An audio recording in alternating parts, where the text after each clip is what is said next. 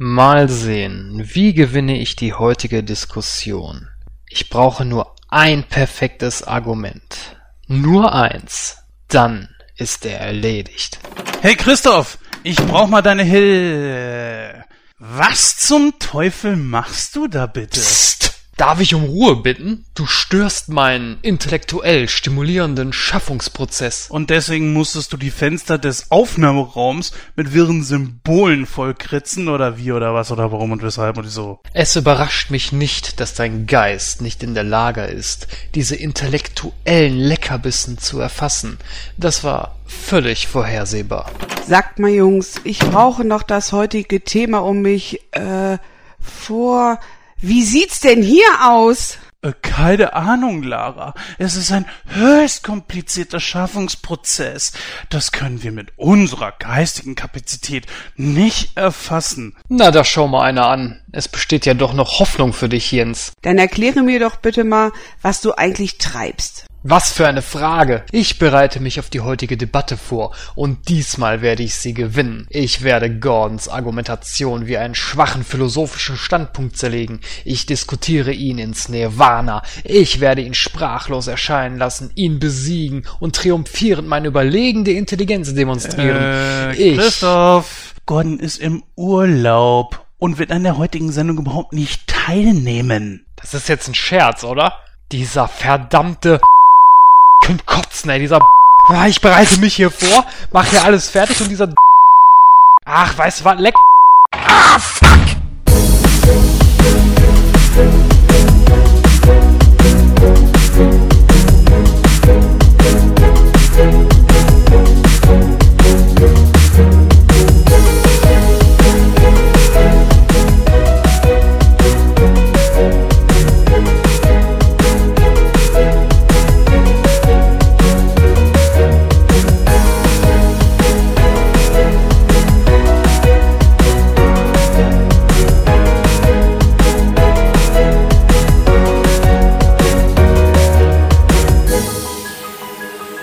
herzlich willkommen zu der 60. Ausgabe von Nightcrow. Ich bin der Christoph und an meiner Seite begrüße ich ganz recht herzlich den Jens.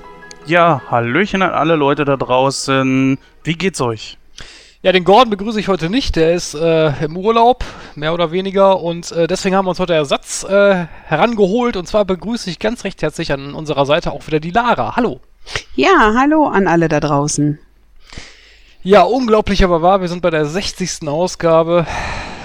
Wir nullen also wieder. Das geht hier wirklich Schlag auf Schlag. Das ist großartig. Dann müssten wir ja eigentlich nächstes Jahr so langsam an der 100 kratzen, oder Jens? Ja, ungefähr. Also wenn wir ein paar Ausgaben dazwischen haben, ja, aber wir sind ja auch schon, ich sag mal so ungefähr an der 80. Ausgabe, wenn wir Sneak Week noch dabei rechnen. Jetzt ist ja gerade erst die, glaube ich, sechste Ausgabe oder fünfte Ausgabe, ich weiß es gar nicht, von ähm, Nightcrawler Serie rausgekommen. Solltet ihr euch unbedingt mal anhören. Wir reden da über Stromberg. ja, genau.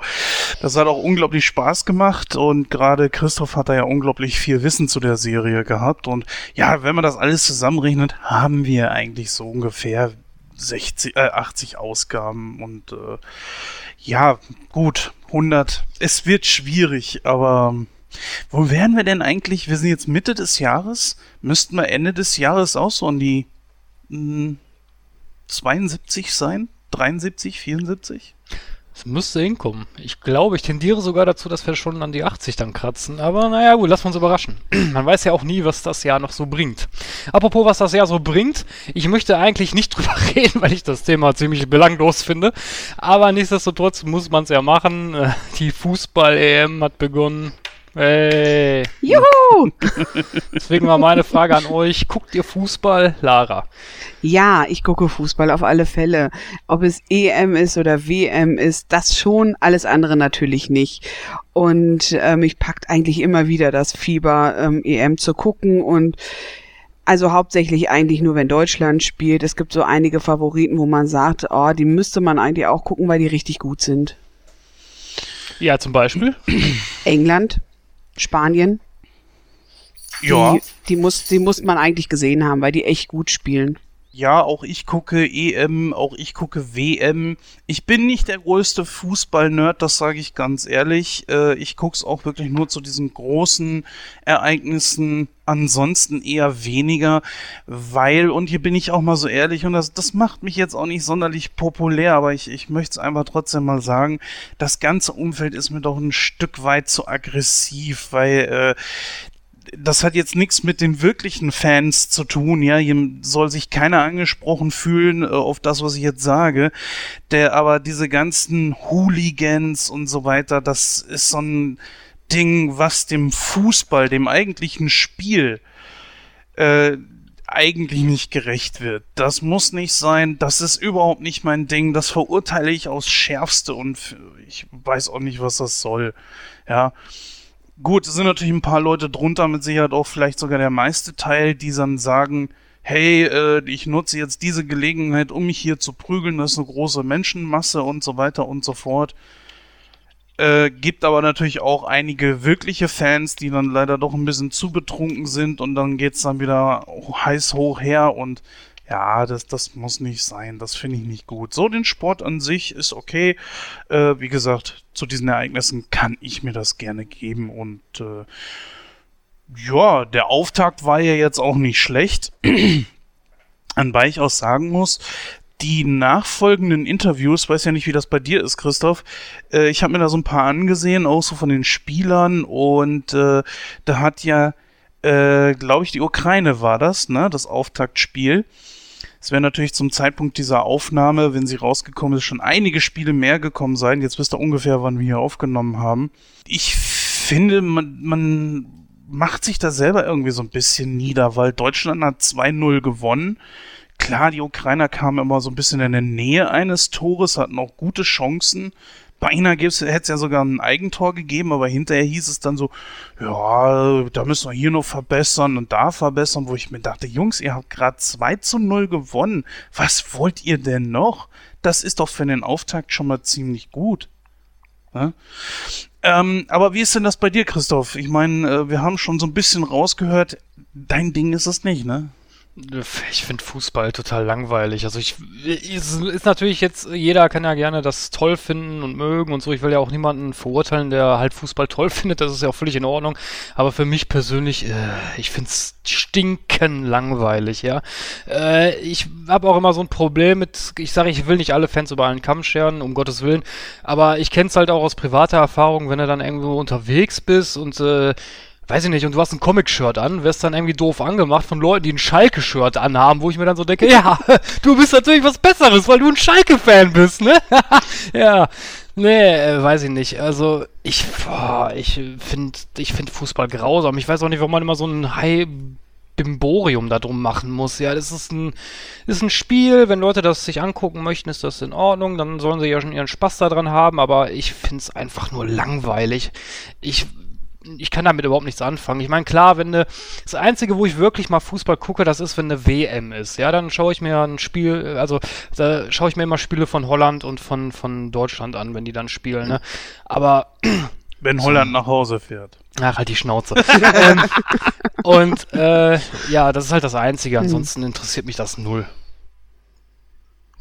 Ja, äh, wie ist denn bei euch so die Zeit verlaufen seit der letzten Ausgabe? Ist ja doch schon ein bisschen her. Also bei mir ist es schon Ewigkeiten her. Ich weiß gar nicht mehr, wann ich das letzte Mal mit euch äh, zusammen hier eine Aufzeichnung hatte.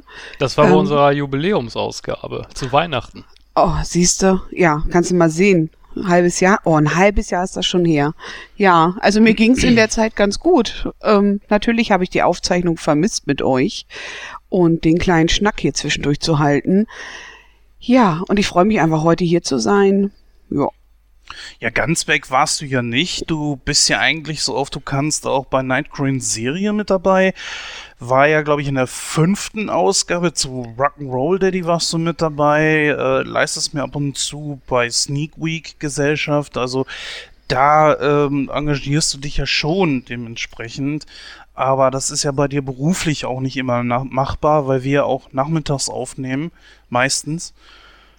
Und da geht es ja bei dir beruflich eigentlich auch eher schwer, oder? Ja. ja. Ja, da haben wir es, glaube ich, alle nicht so sonderlich einfach. Ist manchmal auch ein bisschen schwer, einen Termin zu finden. Ja, bei mir war das alles nicht ganz so freudig. Ich durfte meinen ganzen Computer neu installieren. Ich hoffe auch, dass heute alles glatt geht. Denn äh, meine Kreditkarte wurde irgendwie gehackt oder die Kreditkarten äh, Daten wurden abgegriffen, wie, wann, wo, äh, ist auch schon in Ermittlungen. Das Ganze geht auch zur Polizei. Und ja, ich weiß noch nicht wie, ich weiß noch nicht wo. Naja, auf jeden Fall kann ich alle da draußen nur warnen, passt einfach auf, wo ihr das einsetzt und dass auch die Seiten, wo ihr die Dinger benutzt, dass die auch sicher sind. Ja, ich weiß schon, warum ich keine Kreditkarte habe. ja, es, es geht ja auch manchmal nicht, nicht ohne. Das ist ja das Problem. Du kannst immer noch nicht alles per PayPal bezahlen. Ich meine, du bist ja selber äh, mal ähm, Masters of the Universe äh, Sammler gewesen, also von den Figuren. Ja, Hast, war ich das? Hattest du nicht mal ein paar Statuen oder sowas? Äh, nein, ich habe das Einzige, was ich habe, ist die Hordak-Büste. Das war's aber auch schon. Naja gut, auf jeden Fall bist du ja trotzdem Fan und interessierst dich da ja auch noch irgendwo ein bisschen für, auch wenn es nachgelassen hat. Und du weißt ja selber, dass auf der Seite, wo man sich die Figuren bestellen kann, es nicht anders geht. Ne? Ja, das ist richtig. Also bei Matty war das, ne? Genau, mattycollector.com. Ja.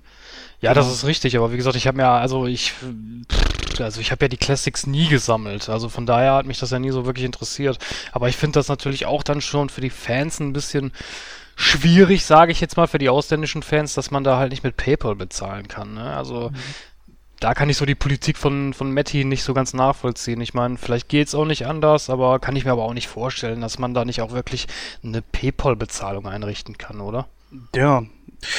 Aber es ist nun mal ein amerikanisches Unternehmen und wir alle wissen ja eigentlich, dass in Amerika mit Kreditkarte bezahlen, das ist ja eigentlich wie mit Bargeld bezahlen. Also im Grunde genommen hat da ja jeder eigentlich eine, eine Kreditkarte und von daher kann ich es irgendwo schon nachvollziehen, auch wenn es für uns hier ein bisschen doof ist. Wie ist denn das bei dir, Lara? Hast du eine Kreditkarte? Ich habe keine Kreditkarte, nein. Hm.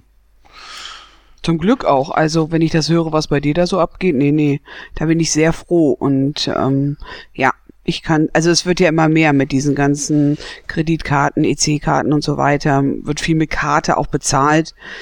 Ja, und man steckt die Karten viel überall auch rein, ne? Also es ist jetzt nicht nur, was im Internet so läuft, ähm, auch wo man ja damit auch bezahlt, ne?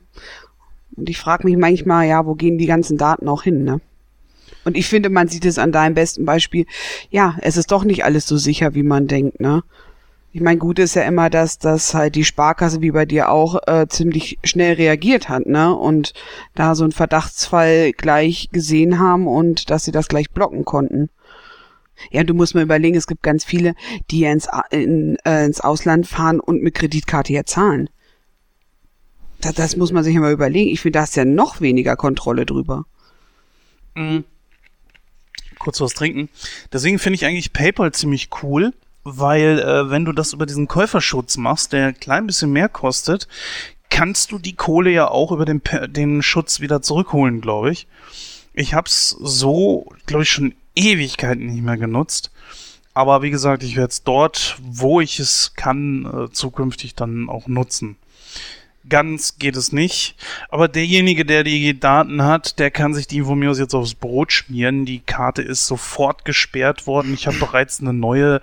Die ist auch noch nirgendwo eingesetzt worden. Also, lieber guter Mensch, falls du hier zuhörst, lass dir meinen virtuellen Mittelfinger gerade schön aufs Auge drücken. Bitteschön.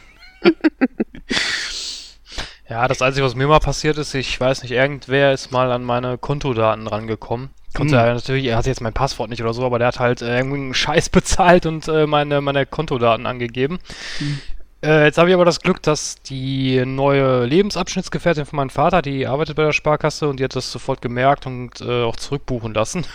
ja dann, äh, wo ich mir dann auch mal so manchmal so denke, was soll denn der Scheiß? Ja, ich meine, mhm. wenn ich irgendwelche wildfremden Kontodaten habe und ich überlege mir so, ach, ich kaufe jetzt irgendeinen Scheiß und gebe jetzt äh, wildfremde Kontodaten an, dann muss einem doch selber klar sein, ja, äh, das wird wahrscheinlich nicht lange funktionieren. Nee, das nicht, aber dann ist natürlich auch schon der Schaden angerichtet. Problem an der Sache ist einfach, mehr als dich ärgern können die Leute ja nicht, weil sie gehen dann auf irgendwelche Seiten, kaufen irgendwas äh, in deinem Namen, sehr teuer wahrscheinlich, und damit wäre es das gewesen. Dieser Trottel Hannes, der das bei mir jetzt gemacht hat, der ist äh, so oder so schon überführt, weil erstmal hat er was bestellt, ich weiß ja mittlerweile auch wo diese Leute, äh, wo er da was gekauft hat, das ist ein ziemlich großes Unternehmen. Und die haben natürlich seine Daten. Und sie haben nicht nur seine Daten, sie haben ja auch seine IP-Adresse. Das heißt, auch selbst wenn er übers Internetcafé gegangen ist, den Schlingel, den kriegen wir. Und da äh, besteht auch überhaupt keine Zweifel dran. Und äh, so wie ich das verstanden habe, hat er wohl auch äh, etwas für sich bestellt. Also nicht einmal auf meinen Namen. Mit anderen Worten, dieser Vollpfosten hat da irgendeine Adresse angegeben und ist damit noch leichter zurückzuverfolgen. Also von daher, ähm, es ist schon relativ sicher und ich sag mal, wie lange bin ich jetzt mit dieser Kreditkarte unterwegs? Acht Jahre mehr? Ich weiß es gar nicht mehr. Und naja, ja, wie gesagt, also ich kann ja mal nach äh, gewisser Zeit, sofern kann ich ja mal ein Update geben. Ja, soweit dann unser kleiner Smalltalk für heute. Ähm, wir haben natürlich uns wieder ein schönes Programm für heute zusammengestellt und ähm, wie immer kann das unsere Susi dann mal vortragen. Bitteschön.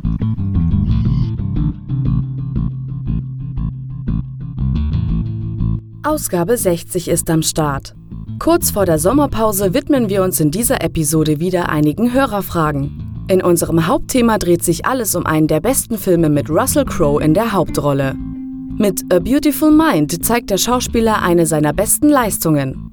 Doch das war noch nicht alles, denn auch Kino aktuell ist wieder mit dabei.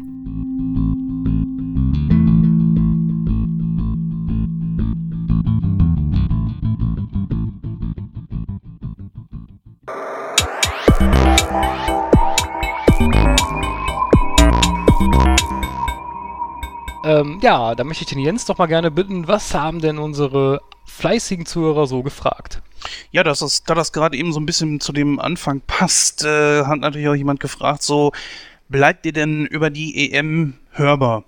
Äh, ja und nein. Wir sind jetzt ein bisschen reingekommen, das heißt also, sind natürlich schon noch einige Spiele gelaufen. Aber wir haben uns gesagt, wir machen noch eine Sommerpause. Der gute Gordon ist ja auch nicht da, wie ihr heute zum Beispiel hört. Wir haben natürlich einen sehr guten Ersatz mit der Lara dann heute mit dabei. Aber trotzdem, äh, wir haben dann gesagt, wir machen dann jetzt eine Pause und ja, allzu lang wird die auch nicht gehen. Ich glaube, eine Folge haben wir gesagt, setzen wir aus, ne? Ich dachte, wir machen drei Jahre Pause. oh, dann wird's aber. Meint ihr, Gordon ist dann wieder aus dem Urlaub da? Ich glaube ja. Der braucht immer so lange. So. ja, das wäre natürlich eine Sache. Ja, nein, also um es kurz zu machen, ja, wir gehen jetzt so bis Ende Juli. Ähm, wir werden natürlich vorher dann schon aufnehmen, ist klar, aber die nächste Folge geht dann wahrscheinlich erst gegen Ende Juli dann auf den Äther. Dann mit der Folge 61. Ja, tatsächlich ja, haben wir noch haben wir weitere zwei. Fragen bekommen. Und zwar äh, eine Sache war, dass einem Hörer aufgefallen ist, dass wir scheinbar wohl in Mono aufnehmen, beziehungsweise die Folgen in Mono hochstellen, also zum Download zur Verfügung stellen. Und er fragte uns dann, warum im Zeitalter der Technik, ich zitiere hier mal, warum im Zeitalter der Technik wir auf Mono zurückgehen. Ja, also ganz ernst, ähm, klar, wir haben jetzt ein paar Musikstücke dazwischen, natürlich die Titelmelodie und so weiter, das könnte man jetzt schön in Stereo abspielen, aber äh, ich habe mir das hinterher einfach mal angehört, hab, nachdem ich das umgewandelt habe in Mono und das ähm, bringt jetzt auch nicht so viel in Stereo. Von daher ich mir auch gesagt habe, okay, ähm, die Stimmen an sich, die Ausgaben reichen in Mono definitiv. Was nützt es, dass man unsere Stimmen in Stereo äh, hören kann, wenn sie aber letzten Endes sowieso nur mono aufgezeichnet werden? Ja, das heißt also, äh, das, was wir jetzt hier gerade aufnehmen, wäre egal, ob es in Mono oder in Stereo aufnehmen, weil es eben sowieso äh, auf beiden Lautsprechern zu hören wäre. Und äh, der Grund deswegen war einfach, dass dann die Folgen natürlich auch komprimierter sind. Bei uns ist dann halt eben nicht so viel was an Speicherkapazität verloren geht beim Server und ihr müsst nicht so viel runterladen. Ja, und ich glaube, dass die Folgen auch so an und für sich schon ziemlich groß sind. Ich sag mal so, ja, deswegen halt äh, stellen wir die Folgen halt in Mono zur Verfügung. Ja, aber ähm, können natürlich gerne unsere Hörer, wenn sie da irgendwie was haben, also wenn sie sagen, äh, das merkt ihr oder merken wir überhaupt nicht, dann könnt ihr uns das ja gerne mal per E-Mail oder in den Kommentaren oder irgendwo dann zukommen lassen.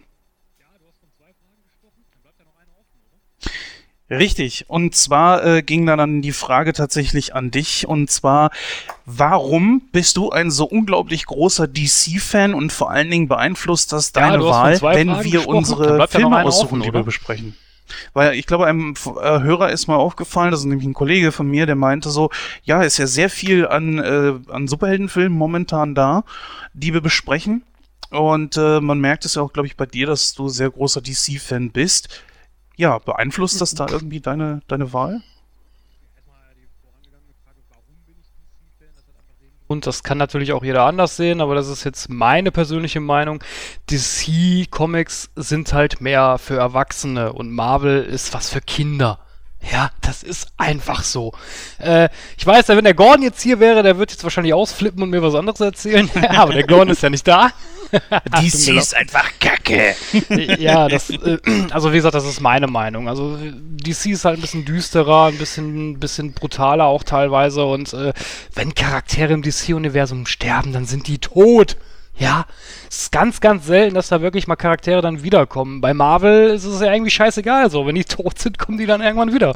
Ja, äh, nee, also wie gesagt, das ist schon mal so ein Punkt. Deswegen spricht mich DC halt ein bisschen mehr an als Marvel. Ähm, ob das jetzt mein ja, beeinflusst, ja, natürlich. Also es kommt natürlich immer drauf an. Also äh, Natürlich, logisch beeinflusst mich das, eben weil ich halt ein großer DC-Fan bin, rede ich natürlich auch lieber über DC-Verfilmungen als, äh, auch wenn ich die meisten DC-Verfilmungen nicht mag.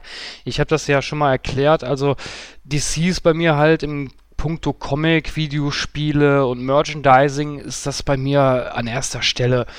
Äh, filmerisch jetzt nicht so. Da ist zum Beispiel Marvel bei mir an erster Stelle, weil die Marvel-Filme halt besser durchdacht und besser gemacht sind als, als äh, DC-Verfilmungen. Beeinflusst das denn irgendwie deine Wahl, wenn wir jetzt darüber abstimmen, was wir als nächstes besprechen wollen?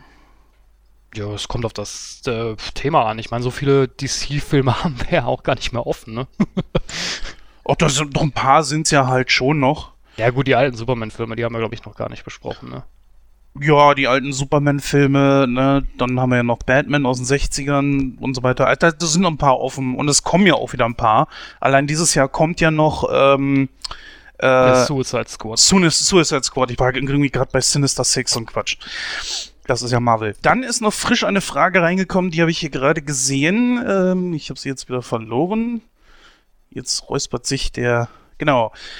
So, und zwar fragt uns da Marcel W., was für andere Podcasts wir selber noch hören. Gut, der Gordon ist jetzt gerade nicht da. Ich denke mal, da antworten wir stellvertretend mal drauf. Also er wird natürlich seinen eigenen Podcast hören. Das Himanische Quartett, wo er mit dabei ist, wo auch äh, Christoph und ich hier öfter mal zu Gast gewesen sind. Und er wird natürlich äh, Moon Talk hören mit äh, Julian, unserem, ja, ich sag mal schon, äh, Stammgast hier, immer gern gesehenen Stammgast. Auch hier an dieser Stelle schöne Grüße, falls du uns hörst, Julian. Auch ich höre natürlich ähm, äh, Moon Talk immer sehr gerne. Ja, und ich weiß jetzt so an sich nicht, was Gordon sonst noch so hört. Ähm, bei mir ist die Sache relativ schnell beantwortet. Ich höre eigentlich fast die meisten Podcasts aus dieser Szene. Und davon haben wir ja auch schon ein paar zum Beispiel zu Gast gehabt, entweder durch ein Statement oder ja. Wie ist das bei dir, Christoph? Hörst du irgendwie noch anderweitig Podcasts oder vielleicht auch sogar aus einem anderen Genre? Es kommt immer darauf an, wie es meine Zeit zulässt. Ne? Ich meine, andererseits, ich bin, äh, Gordon hat es in der letzten Ausgabe schon so ähnlich formuliert, äh, da bin ich eigentlich ganz seiner Meinung. Ich bin eigentlich froh, wenn ich dann mal vom Rechner weg bin und dann nochmal irgendwie die Beine hochlegen kann oder was anderes mache. Ne? Aber nichtsdestotrotz, äh, wenn ich mal, oder wenn ich beim Putzen oder so, höre ich halt ganz gerne mal Podcasts oder, oder äh, ein Hörspiel oder sowas. Äh, wenn ich mir dann andere Podcasts anhöre, dann ist es meistens auch das Himanische Quartett, das höre ich ganz gerne. Ähm, ab und an höre ich auch mal im Bahnhofskino rein. Äh, Kommt immer darauf an, welches Thema die Jungs da gerade haben. Und äh, es gibt auch einen, einen äh, Batman-Podcast, da höre ich auch ab und zu mal rein. Ähm, Also so ansonsten aber. Und natürlich Nightcrow. Wenn ich jedes Mal wenn Nightcrow höre ich natürlich auch. Natürlich, klar. Ich will ja hören immer, was wir da für einen Mister zusammen erzählt haben. Tatsächlich, es gibt einen Batman-Podcast. Warum hast du mir den noch nicht empfohlen? Ist das ein Deutscher? Ist das ein Deutscher mal anders gefragt? Das ist ein äh, deutscher Podcast, ja. Ja, aber finde ich cool. Vielleicht kannst du mir ja äh, später noch mal den Link schicken. Also würde ich auch gerne mal reinhören. Also ich höre auch sowas wie äh, einen Star Trek Podcast oder halt auch äh, so so. Ich glaube, ein Medienkuh ist das. Die die nehmen sich viele Sachen aus dem Fernsehen oder so aktuellen Politik und sowas. Solche Sachen. Also da höre ich schon ganz gerne rein. Nur in letzter Zeit fehlt mir da so ein bisschen die Zeit für. Aber wir wollen natürlich auch unsere Lara hier nicht gerade unter den Tisch fallen lassen. Wie ist es denn bei dir und Podcast bestellt? Ich glaube, da, wenn ich dich so einschätze, nicht so der absolute Hit, oder? Ähm, wie soll ich sagen? Also ich habe, ähm, ähm, also ich höre schon Podcast, doch auf alle Fälle höre ich Podcast. Ich kann es einfach nur ähm, ja in der Woche nicht hören. Das ist für mich einfach beruflich bedingt ähm, schaffe ich das einfach nicht. Und ich bin aber ganz ehrlich, wenn man auf lange Strecken irgendwo unterwegs ist und dadurch, dass ich halt immer deutschlandweit ähm, Freunde besuche, kann man sich sowas gut anhören. Und ähm, natürlich höre ich ähm, Nightcrow, ist ganz klar. Dadurch, dass ich nicht so oft bei euch bin, höre ich euch gerne zu, wenn ihr da am Quasseln seid. Bahnhofskino, hat Christoph auch gerade schon gesagt, finde ich ganz interessant. Die haben immer ganz gute Themen. Aber es ist halt, ich bin ganz ehrlich, ganz wenig und wirklich, wenn ich da mal auf der Autobahn bin und ähm, ja, da habe ich einfach Zeit und da finde ich, hat man auch die Ruhe, also ich zumindest die Ruhe, das einfach mal entspannt zu hören, weil Autofahren, das macht man ja so nebenbei. Und da finde ich das eigentlich immer ganz, ganz interessant. Ja, damit sind wir eigentlich schon durch die Hörerfragen durch. Also ich finde es auch schön, dass dann in letzter Zeit so einige kommen. Und ihr könnt ihr uns gerne auch weiterhin stellen. Die äh, Kanäle kennt ihr ja mittlerweile. Ähm, ne? Ob nun Twitter, Facebook und so weiter, das haben wir ja auch schon zigmal runtergebetet. Genau, schreibt uns einfach eine E-Mail an info at nightcrow.de. Das ist eigentlich der optimalste Weg, weil äh, da kommen eure Fragen dann zu 100% auch an und äh, wir werden natürlich auch diese dann dementsprechend aufgreifen und in unserem Podcast dann beantworten. Genau, auch wenn wir diese Rubrik bestimmt nicht jedes Mal machen können, weil kostet ja auch ein bisschen Zeit. Genau, so. Ähm, der Jens hat vorhin was von Hooligans erzählt. Kann man natürlich auch nur aufs Schärfste verurteilen, aber nichtsdestotrotz, man muss ja nicht mal alles so ernst nehmen. Deswegen passt eigentlich das nächste Hauptthema ganz gut. Warum? Warum fange ich an zu lachen? Äh, ja, Russell Crowe spielt natürlich darin die Hauptrolle und äh, ja, es gibt eine lustige South Park-Folge, die heißt äh, Russell Crowe mit Prügel um die Welt. Ich weiß nicht, ob die Zuhörer das kennen. Ich finde das eigentlich recht witzig. Äh, South Park. Naja, gut, egal. Ähm, denn wir wollen heute einen Film von Russell Crowe besprechen, und zwar ist das äh, Beautiful Mind, und ja, da hören wir uns dann gleich.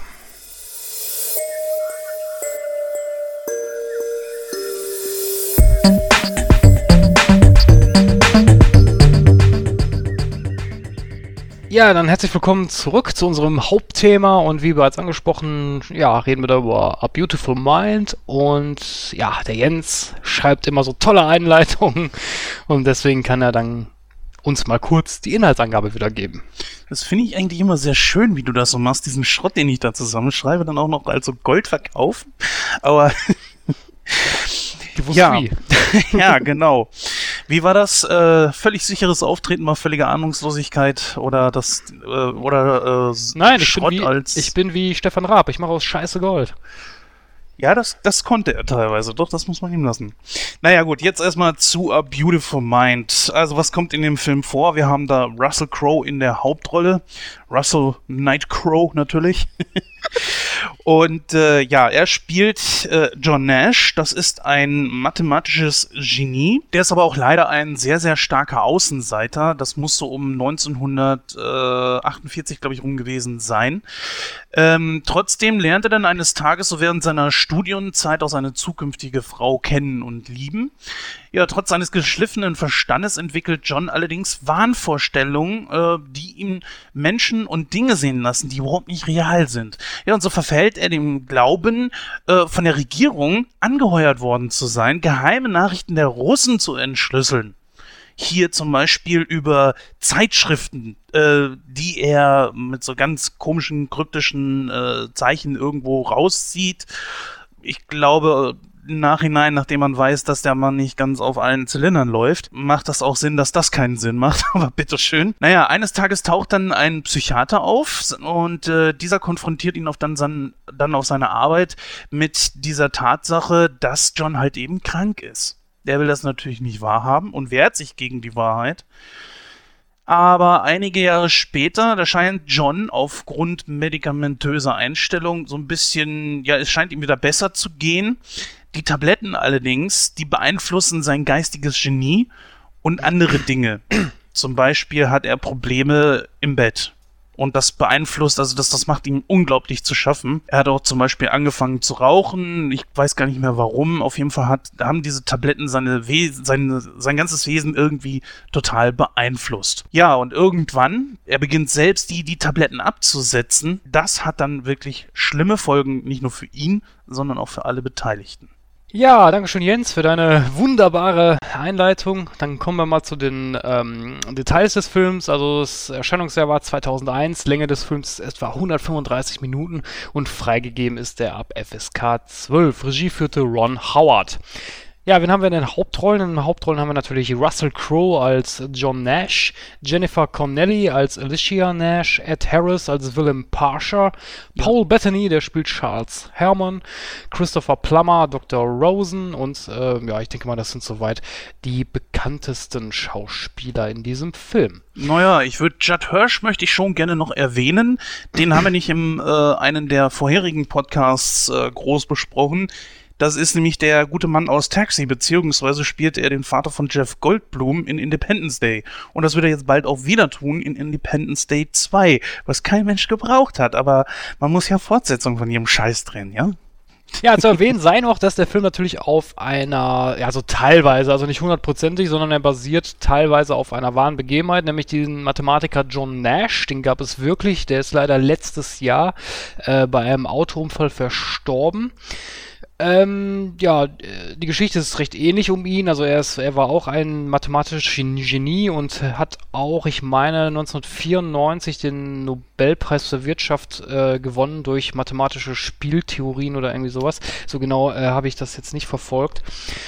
Ähm, litt aber allerdings auch an, an Schizophrenie und ähm, ja, also das, äh, ja, es ist also fast eine Autobiografie der Film. Es gibt jedoch ein paar kleinere un kleine Unterschiede. Zum Beispiel war äh, der echte John Nash hat jetzt nicht äh, Codes für die Russen oder, oder gegen die Sowjetunion entschlüsselt, sondern eigentlich hatte das Ganze mehr einen antisemitischen Hintergrund, was die in dem Film jedoch äh, geändert haben. Hm, kann ich auch gut verstehen. Außerdem war es wohl auch so, dass seine Frau nicht die ganze Zeit wie im Film mit ihm zusammengeblieben ist, sondern die beiden haben sich, glaube ich, scheiden lassen. Richtig. Wenn mich nicht alles täuscht, ich, ich habe das vor langer Zeit mal gelesen. Ich hatte jetzt auch nicht so die Zeit, mich nochmal in den Film einzulesen. Aber ich meine, dass sie sich irgendwo äh, in den Ende der 70er oder Anfang der 80er getrennt haben. Sie kamen aber wieder zusammen. Genau, richtig. Als ne? der, als der ähm, Mr. Nash den Nobelpreis bekommen hat, glaube ich. Ach so, Oder? eine ist das, weißt du? Weil am sinkenden Schiff schnell ins Rettungsboot steigen und dann, wenn er auf dem, auf dem äh, aufsteigenden Ast ist, dann kommt sie wieder. Ja, ja.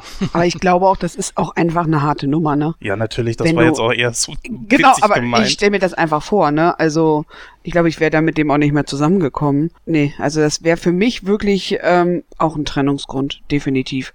Wo ich sagen würde, wenn ich jemanden habe, der auf der einen Art ein absolutes Genie ist und ähm, aber auf der anderen Art so dermaßen psychisch krank ist, dass man als Partner ihm gar nicht mehr helfen kann, finde ich, haben sie das in dem Film ähm, ganz gut gelöst. Also ähm, ich wusste jetzt nicht genau, ob das eins zu eins so übernommen wurde, wie die reale Geschichte ist, oder ähm, ob da doch ein bisschen abgewichen wurde. Und da finde ich eigentlich, so wie sie es im Film gemacht haben, eigentlich echt gut gemacht. Ist nur die Frage, ob das realistisch auch so ist. Also ob man das so realistisch umsetzen könnte. Ja, ich denke mal, also wenn sie sich jetzt strikt an die Autobiografie gehalten hätten, mhm. wäre es natürlich jetzt nicht so ein typischer Hollywood-Film geworden, ne? Aber ich meine, in dem Film hast du ja wirklich alles drin, ne? Du, also so diese typischen Hollywood-Klischees, ne? Du hast äh, Liebe drin, Schmerz, äh, ein bisschen Thrill noch mit dabei durch die, durch die Schizophrenie-Geschichte. Mhm. Äh, das wäre natürlich so, sage ich jetzt mal, wenn sie sich jetzt eins zu eins an die Biografie langgehangelt hätten, wäre das sicherlich jetzt nicht so geworden. Dann wäre es halt mehr eine Dokumentation, ne? Mhm. Ja, dann würde ich sagen, kommen wir mal, beleuchten wir am besten mal zuerst die ähm, Protagonisten des Films und dann fangen wir mal direkt mal mit John Nash an, beziehungsweise Russell Crowe in der Rolle. Und da übergebe ich doch mal zuerst das Wort an den Jens. Äh, oh, ja. Also ich sage jetzt, ich, ich, ich habe mir überlegt, wie fange ich an? Denn ich sage ganz ehrlich, ich habe ein paar Probleme mit dem Film. Mm, ah, das, das ist jetzt nicht leicht. Ich hoffe, man verzeiht mir. Ich werde mal so ein bisschen mein Fazit schon vorwegnehmen. Der Film wird eine hohe Wertung bekommen. Da komme ich aber dann zum Ende hin. Ich möchte es nur vorweg sagen, nicht, dass jetzt einer sagt, so, oh, der sieht ja alles so negativ, der findet den Film absolute Scheiße. Ähm, Russell Crowe ist ein guter Schauspieler, teilweise auch ein sehr guter. Es ist nur so, dass äh, an bestimmten Teilen entweder durch ihn, das Drehbuch oder beides, das nicht so ganz funktioniert hat. Ähm, man kann jetzt wirklich anfangen, sich das zu erklären. Oder ich versuch's mal zu erklären. Und zwar heißt es, der Typ wäre ein Einzelgänger, kommt aber ganz schnell äh, an seine Freundin da dran. Er hat äh, Kumpels, mit denen er da äh, schnell in, in Kontakt kommt. Gut, das ist natürlich im Film, die, der Zeitraum ist natürlich äh, sehr äh, zusammengerafft, das ist mir klar. Aber ich finde, es, er, es kommt nicht so gut rüber wie zum Beispiel Benedict Cumberbatch in The Imitation Game. Sag ich ganz ehrlich. In Imitation Game wurde es besser gemacht. Und äh, diese, diese Einzelgänger-Nummer ähm, kam nicht immer so gut rüber. Das hätte man besser machen können. Und schauspielerisch, ähm, ich möchte fair sein, vielleicht liegt es auch an der deutschen Synchro, denn ähm, der Name des Synchronsprechers, der mir da, dessen Namen ich jetzt gerade nicht weiß, äh, der hat das nicht so sonderlich gut gemacht. Und von daher ähm, habe ich mit der Hauptperson ein bisschen so meine Probleme gehabt. Naja, ähm, wir müssen ja erstmal eins bedenken. Und zwar, ähm, ich sehe das, äh, du hast gerade die Kumpels von ihm erwähnt, ich sehe das nicht als Kumpels an, sondern das sind einfach nur ein paar Studienkollegen, äh, mit, die, mit denen er sich in den Pub trifft, ja. Ähm, sonst hat er mit denen ja nicht groß was zu tun. Ich meine, hinterher in dem Film, ja, wo die sich wiedersehen. Aber vorher die sitzen ja nur da rum und er äh, und überlegen, wie sie halt am besten eine Partnerin, sage ich jetzt mal, klar machen können. Und John Nash hat ja dann da eine mathematische Lösung für, was ich eigentlich ziemlich cool umgesetzt fand, wie er das aufgedröselt hat. Ne? Fand ich, fand ich super geil. Ähm, ansonsten äh, hockt er ja dann nur alleine in seinem, in seinem, äh, in seinem Zimmerchen da rum, in seinem, in seinem Studentenzimmer und äh, überlegt halt die ganze Zeit, kritzelt irgendwelche Sachen an die Tafel, äh, in, die, in die Fensterscheiben äh, und geht auch zu keiner Vorlesung. Auch das fand ich richtig cool, weil das äh, fand, ich, fand ich gut rübergesetzt, weil ich weiß es selber, ich war selber Student, die meisten Vorlesungen sind auch für den Arsch, da brauchst du gar nicht hingehen. ja, ähm, das, das fand ich super geil umgesetzt und ich kann, also mit dem, mit dem Synchronsprecher kann ich auch nicht ganz konform gehen. Ich fand schon, dass er das gut gemacht hat. Es gab ein paar kleine äh, Aussetzer, will ich es mal nennen. Da kam das vielleicht nicht so gut rüber, da hast du recht, aber im Großen und Ganzen fand ich die Leistung schon in Ordnung. Ja, normalerweise, Entschuldige. Normalerweise verteidige ich das ja auch immer, aber bei gerade diesem Synchronsprecher, müssen wir mal gucken, wie der heißt, ist es einfach so, dass die Emotionen gar nicht rüberkamen. Das heißt, es passte manchmal für mich mit dem Mimenspiel von Russell Crowe nicht wirklich zusammen. Ja, aber du musst bedenken, das ist ein, der Mann leidet unter Schizophrenie. Was und willst du da für große Emotionen erwarten in der Stimme? Wenn jemand psychisch krank ist, es gibt ja unterschiedliche Formen von, von Schizophrenie, ja. Es gibt Leute, die sind eigentlich, die sind total unfähig, irgendwelche Gefühle zum Ausdruck zu bringen. Und gerade das hat in diesem Punkt für mich gut gepasst. Und es ist ja auch, er ist ein Einzelgänger. Und ein Einzelgänger ist ganz oft ohne Gefühle. Ne, und ich finde, also ich finde, ähm, dass, dass, dass der super rüberkam erstmal schon alleine, wie äh, Russell Crowe das gespielt hat, fand ich ihn richtig gut. Ich habe den Film das erste Mal heute gesehen, äh, Quatsch, nicht heute, gestern gesehen.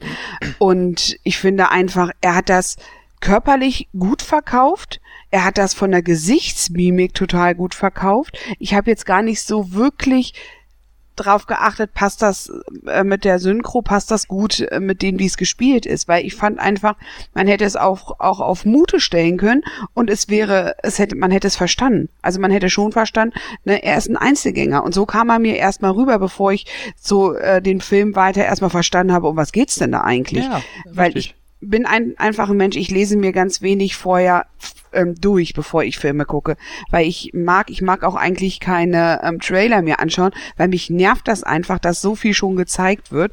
Und ich gucke mir die Filme einfach an. Und als ihr gesagt habt, ihr wollt den Film machen, habe ich gesagt, wunderbar, ich schaue mir den an. Und so kam er mir erstmal rüber. Richtig, als der, Einzelgänger, ne, der, der unheimlich klug gewesen ist, der ein Genie war, der, wie ihr gerade schon gesagt habt, nicht in Vorlesung gegangen ist, ne? Und ähm, er wurde ja auch so auf dem Campus, so wurde er ja auch betitelt, ne, dass er ein Genie ist. Ja, richtig, ja? er ist halt völlig empathielos und das genau. fand ich gut, das, das hat gepasst wie die Faust aufs Auge. Wie du schon gerade richtig sagtest, Lara, ein, ein Einzelgänger oder jemand, der wirklich seinen, seinen Fokus zu 100% auf seine auf seine äh, äh, Forschung, sage ich jetzt mal, legt, dem ja. ist alles andere um ihn herum egal. Den, den, interessiert das nicht. Es gibt eine schöne Szene, wo er, ähm, ich glaube, da sitzt er im, im, im, im in der Bibliothek und dann fragt, ich weiß gar nicht mehr, wer ihn fragt. Ich glaube, das war sein, sein, äh, sein Fantasiekumpel da, der, äh, sein, sein, sein, sein Zimmergenosse, den mhm. er sich ja im Endeffekt nur einbildet und der fragt ihn, glaube ich, ja, wann hast du denn das letzte Mal was gegessen? Und der sagt, äh, wie essen? Ja, du weißt schon, Nahrung. Und das war, das, äh, mhm. das war äh, super geil rübergebracht. Ja. Und das ist auch einfach bei Menschen so. Das ist, das ist sogar sehr realistisch gemacht, ne? Das ist wirklich so, dass die sich, ähm, die einfach so einen hohen IQ haben, dass die einfach äh, alles drumherum vergessen. Für den, so halt wie das halt Russell Crowe auch gespielt hat, war einfach dieses dieses ganze um Mathematik herum, um diese ganzen Zahlen herum, das war das war sein Leben und alles andere das wird vergessen und das ist auch in der realen Welt einfach so. In der realen Welt ist es wirklich so, auch wie die gesagt haben, mit dem, mit dem Essen zum Beispiel. Das wird komplett vergessen, sowas. Ne? Also das, das ist einfach ganz realistisch rübergebracht. Ich hatte trotzdem meine Probleme und ich habe ja den Film auch auf Blu-ray und ich habe mir dann auch mal einfach so den Film äh, im O-Ton angehört und da kommt er besser. Doch. Und ihr wisst, ich gebe das ungern zu, weil ich die deutsche Synchro ja sehr häufig auch verteidige. Aber tut mir leid, da ist es im O-Ton einfach besser. Zumindest bei Russell Crowe. Aber gut, beißen wir uns jetzt nicht nur daran mhm. fest, wir haben noch mehr Themen. Ja, gut, neben Russell Crowe haben wir natürlich noch, ähm, ja, wen, mit wem nehmen wir da eigentlich am besten mal als nächstes? Ich würde fast sagen, dass wir äh, mal den Fokus auf seinen, erstmal auf seinen Zimmergenossen legen. Das ist ja Charles Herman, gespielt von Paul, wie war das nochmal? Paul Bettany. Bettany, genau, von Paul Bettany.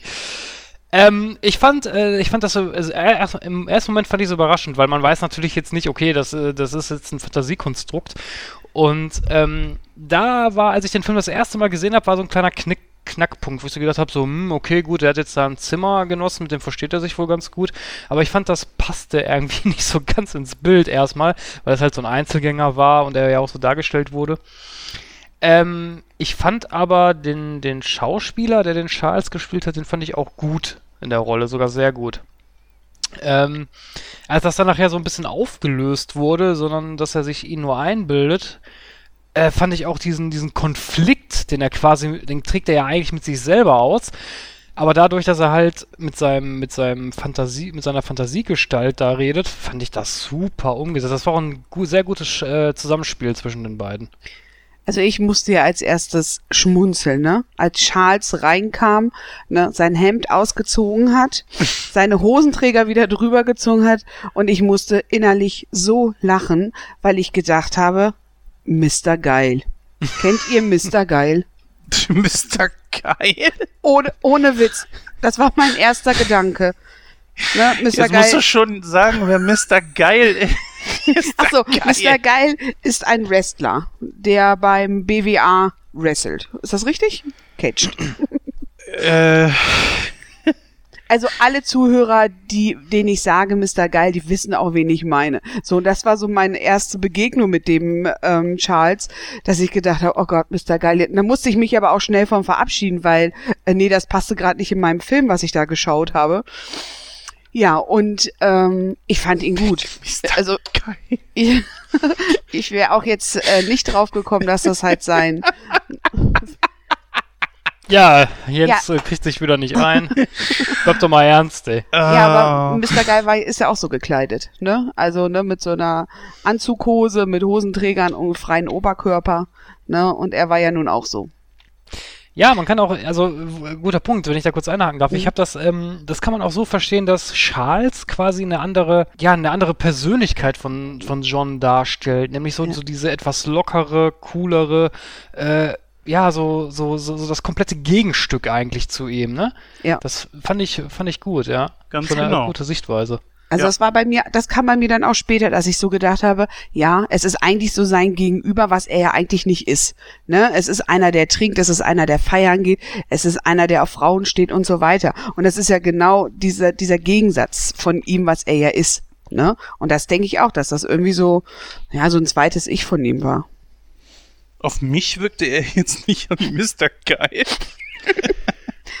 sondern eher so ein bisschen so vom, vom, Touch her, so wie Neil Patrick Harris, ihr kennt ihn bestimmt, Bonnie Stinson aus ja, How I Met Your Mother. Mhm. So ein bisschen halt. Ja, und ich gebe dir da recht, Christoph, äh, tatsächlich, das war so mehr so der wirklich total lockere, reinkommen, so sofort erstmal das Shirt aus, lockere Sprüche, cool und hast nicht gesehen, aber sich sofort gut mit ihm verstehen. Das ist nämlich genau das wahrscheinlich, was äh, John sich im Hinterstübchen eigentlich, also im Unterbewusstsein eigentlich auch wirklich wünscht.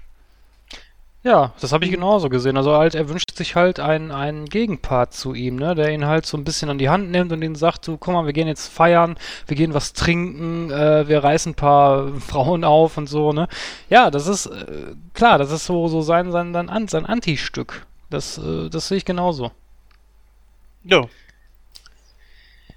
ähm, eine Szene, die ich da ganz besonders hervorheben muss, ist dann natürlich die Tatsache, als er dann nachher, ich weiß gar nicht, er trifft ja später nochmal auf ihn im Verlauf der Geschichte und äh, da sagt er ihm ja auch, ja, ich habe eine Tochter und so. Eine Nichte. Das, äh, Nichte, genau, mhm. genau die Nichte war es. Und äh, das fand ich auch eine sehr herzzerreißende Szene irgendwo, dass das äh, Nash dann nachher da stand mit der Kleinen und äh, eigentlich so erstmal gar nicht weiß, wie er mit, mit sie umgehen soll. Das aber dann so im Verlauf der Geschichte so, so ein bisschen raus, so den Dreh raus hat, sag ich mal, wie man mit Kindern umgeht, ne? Hm. Das fand ich auch super.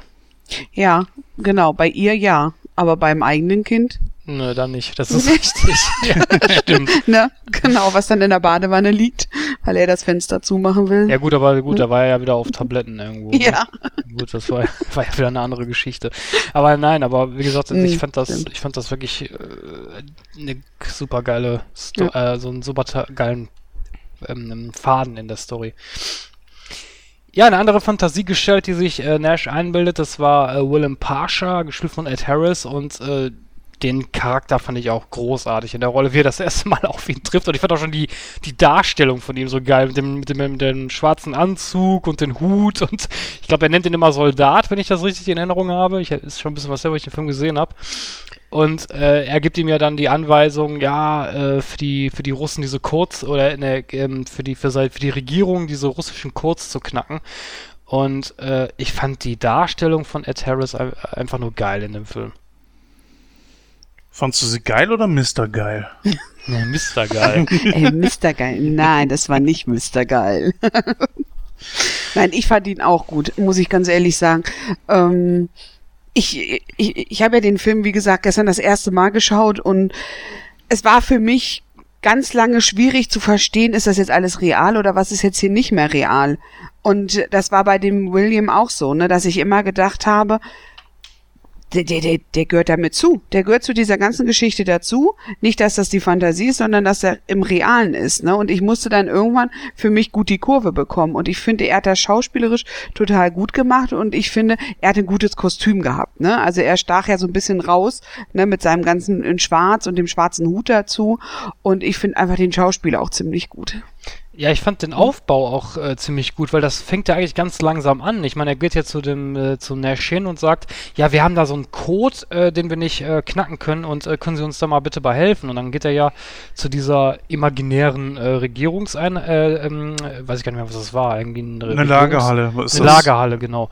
Und ähm, da setzt er sich ja dann dahin und erkennt dann das Muster in dem Code und sagt dann, ja, so und so lautet Mhm. diese, diese Chiffrierung.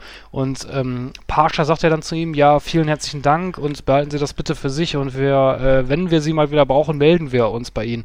Und das ist dann so der Punkt, wo ich auch bei dem ersten Mal schauen gedacht habe, so, ja, okay, das war jetzt halt äh, irgendwie so, so, eine, so, ein, so ein glücklicher Zufall, sage ich jetzt mal. Ne? Ich, kommt man ja nicht sofort darauf, dass, dass das alles Ja. nur Einbildung ist. Aber nachher, als das dann immer extremer wurde, also dass dann auch Pascha zu ihm ankam und dann sagte, ja, wir werden verfolgt und dann kommt da so eine Verfolgungszeit mit dem Wagen und äh, er sagte ihm ja auch dann immer, ja, äh, du, äh, sie müssen in, in Zeitungsblättern oder in Zeitungen nach Codes suchen und dann packen sie die in den Briefkasten rein für uns. Äh, da war dann so der Punkt, wo ich gedacht habe, so, okay, irgendwas stimmt da nicht. Weil das war mir dann einfach zu übertrieben irgendwo. Ja, also das ging mir auch so. Ab dem Zeitpunkt, wo wirklich dieses war, ähm, dass, dass John halt die Post wieder weggebracht hat und dann zurück und als ähm, William ja dann kam und sagte, wir werden verfolgt, dann habe ich gedacht, hä, wo kommt er denn jetzt her? Und ab dem Zeitpunkt war so, wo ich so gedacht habe, warte mal, irgendwas stimmt gerade mit diesem Film gar nicht. Ne, und da, da war so, dass ich dann gedacht habe, ah, nee, das, das kann alles nicht so richtig sein. Aber ähm, ich bin noch nicht dahinter gestiegen, natürlich, dass das halt alles äh, Fantasie war. Aber da war so ein Moment, wo ich gedacht habe, warum taucht dieser Typ denn eigentlich immer irgendwo auf? Komisch. Ich glaube, ein ganz wichtiger Faktor ist einfach, wie und wann man den Film guckt. Wer ihn zum Beispiel so 2001, 2002, 2003 oder so gesehen hat, dem könnte, glaube ich schon, ähm, oder nein, lasst mich das mal so sagen, wie ich ihn gesehen habe. Ich habe ihn nämlich, glaube ich, letztes Jahr das erste Mal gesehen. Und zwar habe ich mit jemandem über The Imitation Game gesprochen und meinte der so, dann wird dir aber auch A Beautiful Mind gefallen. Und ich habe ein Double Feature gemacht. Das heißt, ich habe mir erst The Imitation Game auf Blu-ray geholt und habe mir dann A Beautiful Mind angeguckt und zwar ohne zu wissen, dass das Thema Schizophrenie da drin vorkommt.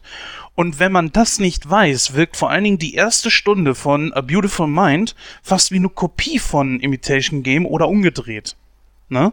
Wo ja auch ein Genie ist, der äh, von der Regierung beauftragt wird, in deren, Auf, äh, ja, in deren Auftrag irgendwas zu machen und denen zu helfen.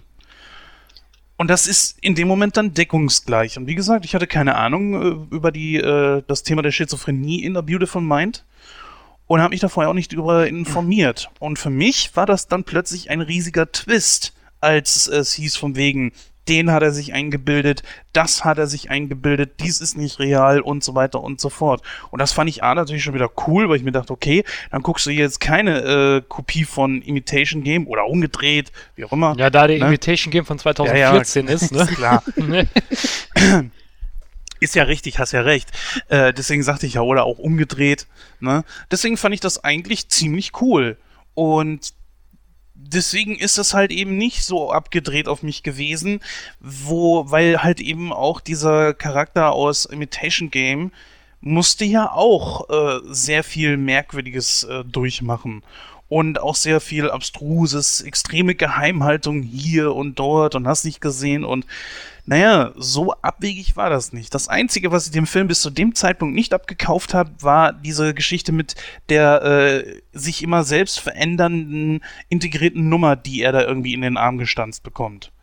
Weil das war mir für die Zeit auch ein bisschen zu technisch. Oder zu, ähm, ja, wie kann man sagen? Science Fiction? Also das war mir für die Hightech? Zeit. Nein, das war mir für die Zeit doch ein bisschen zu technisch fortgeschritten, ehrlich gesagt.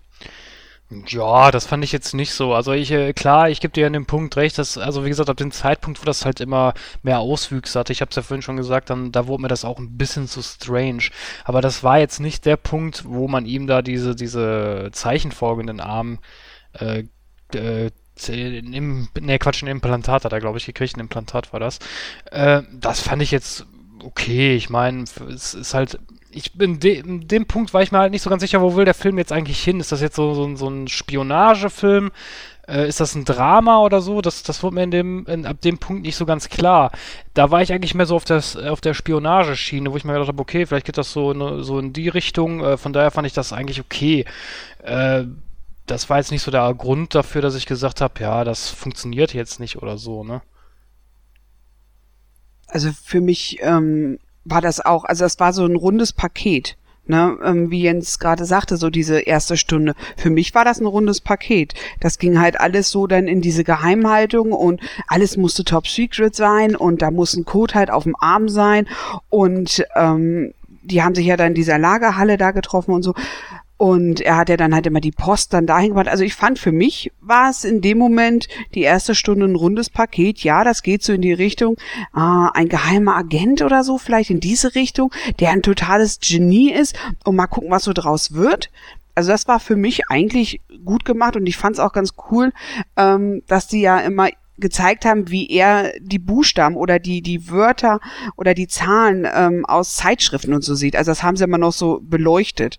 Und das fand ich war echt gut gemacht und ich habe den das total abgekauft. Also dass er dann so durchknallt, damit habe ich jetzt in dem Moment noch nicht gerechnet. Stimmt wohl, ja. Hm.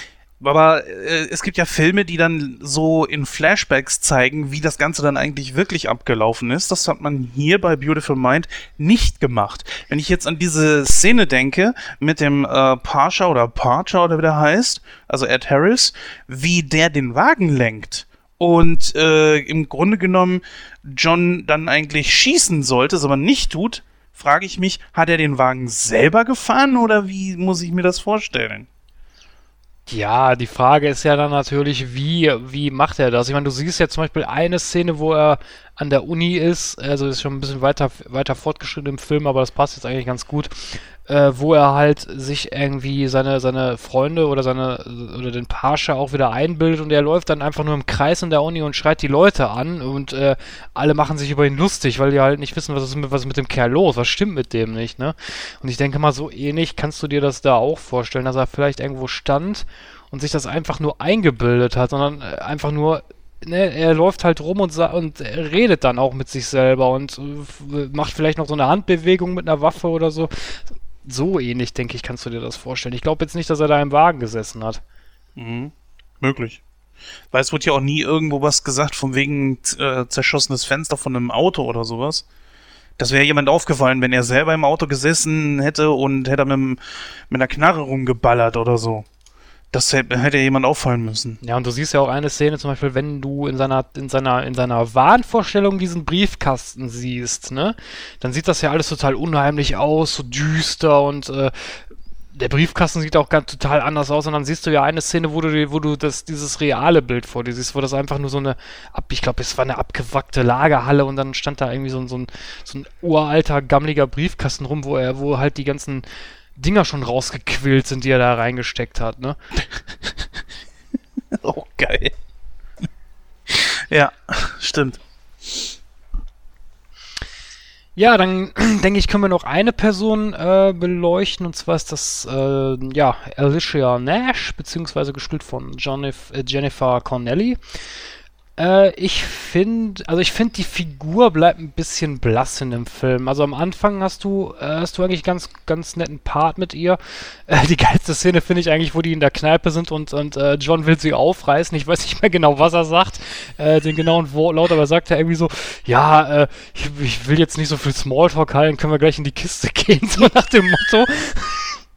ich, ich fand das eigentlich so geil, weil es einfach so ehrlich war. Ja, er hat es mit seinen Worten gesagt, also sehr kompliziert gesagt, um eigentlich nur zu sagen, lass uns in die Kiste steigen. Stimmt. ja. Das war eigentlich die geilste Szene mit ihr. ähm, und ich meine, so im weiteren Verlauf der, des Films spielt sie eigentlich nicht so eine große Rolle. Eine ganz große Szene hat sie noch hinterher, finde ich.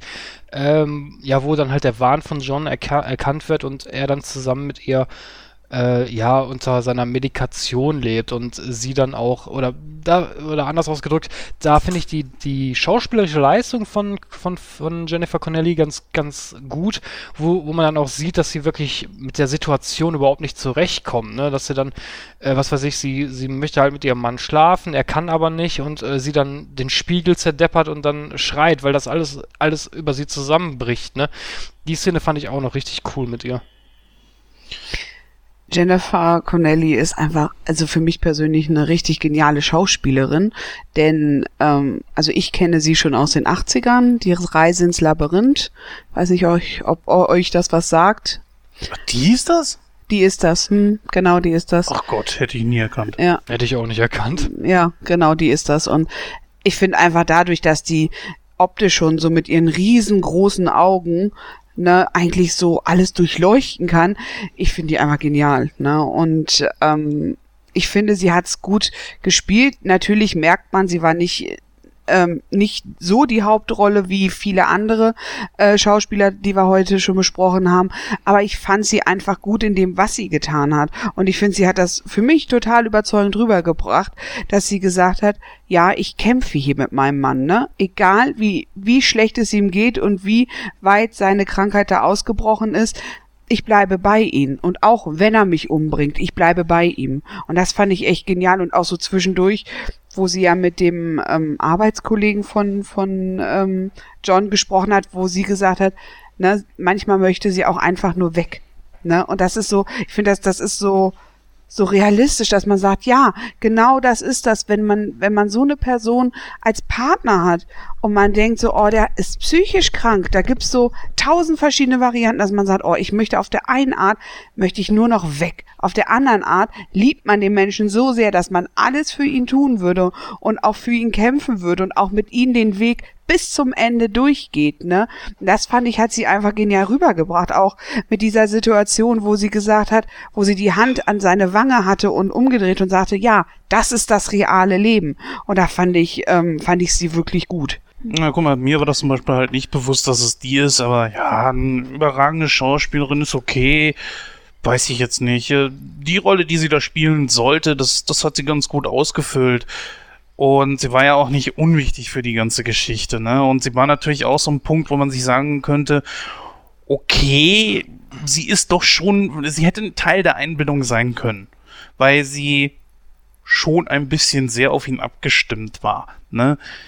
Er versucht das mit seinen billigen Anmachsprüchen, das hat er ja schon mal versucht, in einem sehr, in einer sehr frühen Phase des Films mit anderen Frauen. Und hier macht das nochmal und da klappt das dann eigentlich hätte man sich sagen können, okay, vielleicht ist sie dann tats tatsächlich vielleicht auch irgendwie so eine Einbildung, aber naja, sie war es dann letzten Endes nicht und war auch eine sehr große Stütze für ihn. Ich glaube, ohne sie hätte er es dann letzten Endes auch nicht geschafft. Von daher würde ich sagen, ist sie doch sehr, sie ist die zweitwichtigste Person in diesem ganzen Film, würde ich jetzt einfach mal sagen. Wobei er das, Entschuldigung, wenn ich da einhacke, wobei er das da sehr, da sehr clever gemacht hat, ne? Er sitzt ja da mit seinen, mit seinen Studienkollegen und sagt, ja, mathematisch gesehen ist es jetzt äh, nicht so gut, wenn wir uns jetzt alle auf die Blonde stürzen und die äh, Freundin von ihr vernachlässigen.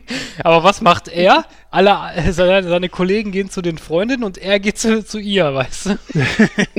fand ich eigentlich voll, voll arschig irgendwie von ihm. Na gut, so ist es. Das ist halt eben sein Charakter, ne? So soll er ja auch rüberkommen.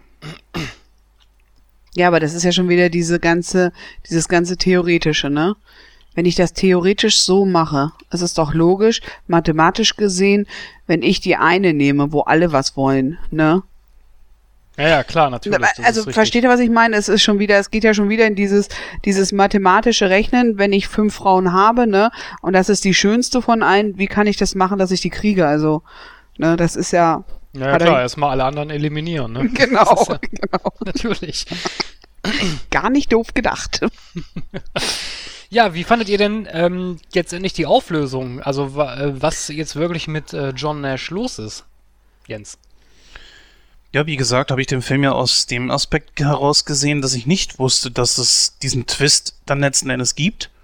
Und er hat den Film für mich einfach gerettet, weil wie gesagt, Imitation Game vorher gucken ist, glaube ich, nicht das Beste. Ähm, von daher hat es den Film für mich dann schon wieder gerettet. Jetzt so im Nachhinein auch noch zu wissen, dass das Ganze auf einer wahren Begebenheit beruht, wenn auch etwas lose, mm, macht das Ganze natürlich schon wieder um einiges interessanter. Aufgelöst finde ich das zum Beispiel auch wieder sehr gut, dass man sagen kann, ähm, oder anders, dass er versucht, mit Hilfe seines Verstandes, der die Schwierigkeiten verursacht, die genau diese Schwierigkeiten auch aus dem Weg zu räumen. Ich weiß ja jetzt nicht, ob das wirklich möglich ist, dass man einfach sagt, okay, ich ähm, das völlig doofes Beispiel, fällt mir kein anderes ein. Wie, wie halt ein Pickel im Gesicht, ja? Du gehst überall vorbei und egal, wo sich dein Gesicht spiegelt, du siehst ihn. Aber er ist da für den Rest deines Lebens. Aber du lernst einfach damit zu leben und ignorierst dieses Makel deines Lebens und schenkst ihm einfach keine mehr Beachtung mehr. Und fertig ist. Ob das wirklich möglich ist, das, das, das wäre mal sehr interessant. Naja, stopp mal, ähm, du bist da ein bisschen weiter voraus. Also er zunächst einmal, erstmal, als es ja rauskam, wurde er erstmal mit Medikamenten behandelt, ne? Ach so, du bist jetzt in der Mitte des Films, wo dieser Twist dann auch wirklich kam. Richtig, genau. Ja, okay, das wusste ich nicht. Ich dachte, du bist jetzt schon wirklich so am Ende.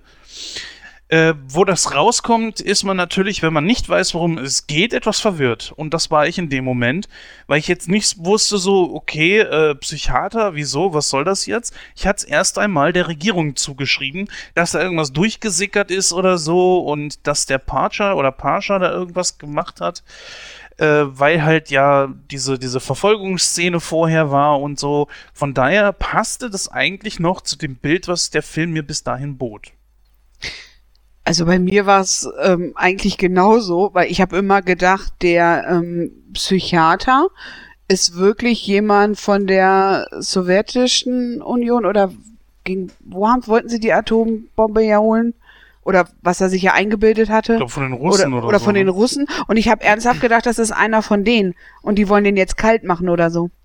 Ich war noch gar nicht auf, wie gesagt, ne, wenn du vorher nicht weißt, um was es gehst, geht, ähm, bist du sehr überrascht, ähm, ja, dass er ja eigentlich dann in so einer Klinik ist. Und ich habe wirklich gedacht, die machen den jetzt, äh, entweder machen sie ihn kalt oder sie setzen ihn unter Drogen, dass er sich wandelt, dass er zu den Russen geht und nicht mehr für die Amerikaner arbeitet. Also bei den Gedanken war ich, ich war noch lange nicht dabei, dass ähm, der einer eine Hirse hat.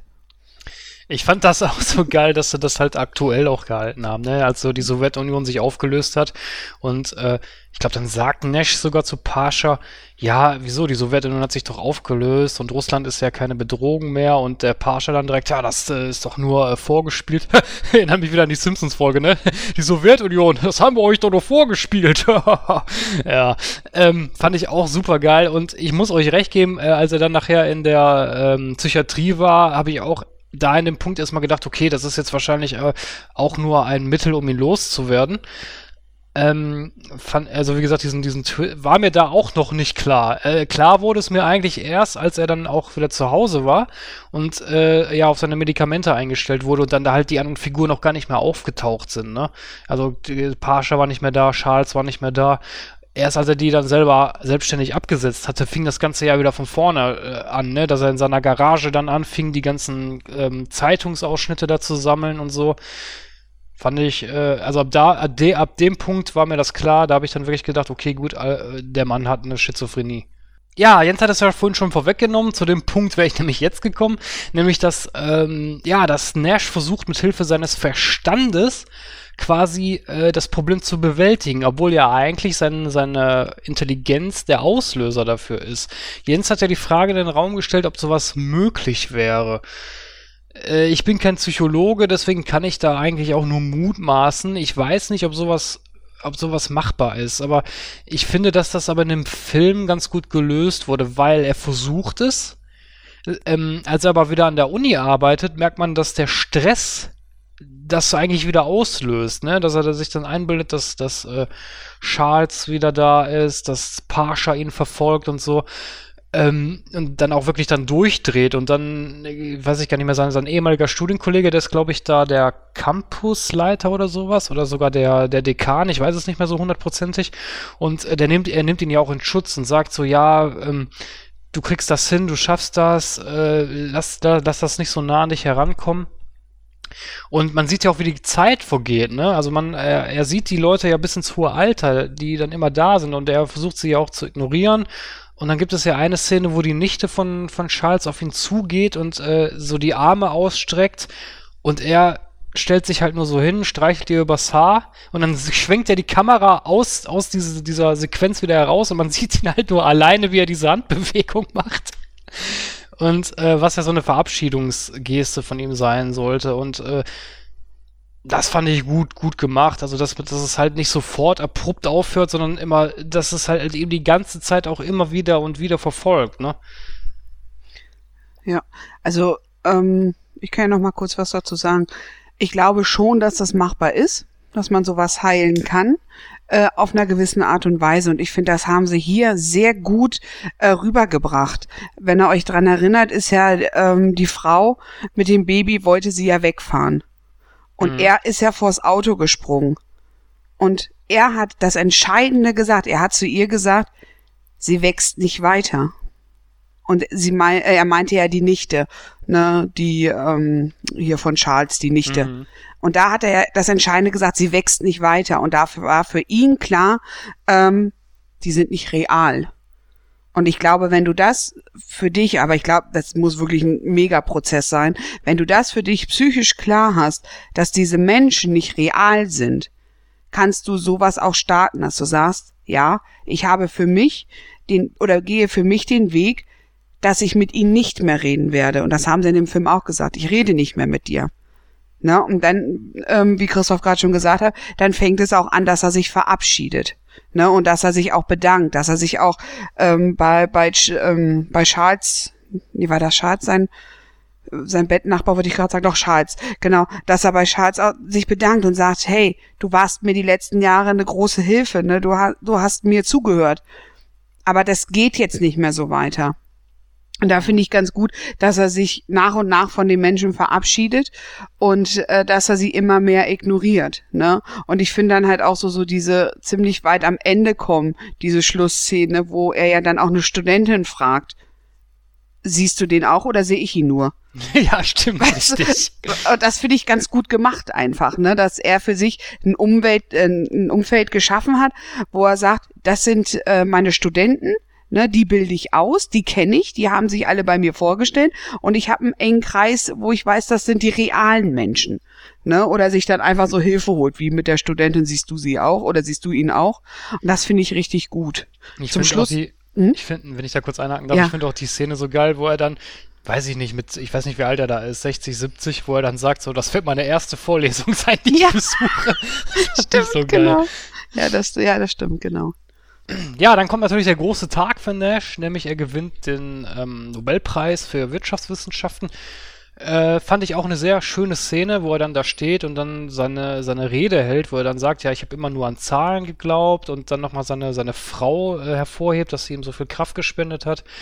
Äh, fand ich eine würdige Abschlussszene. Ich meine, es ist natürlich auch aus der Biografie äh, geschuldet von, von John Nash, aber für den Abschluss des Films fand ich das, fand ich das sehr schön gemacht. Und ich fand es auch schön, bevor diese Szene kam, das mit, ähm, als die Tee trinken waren, mit den Kugelschreibern.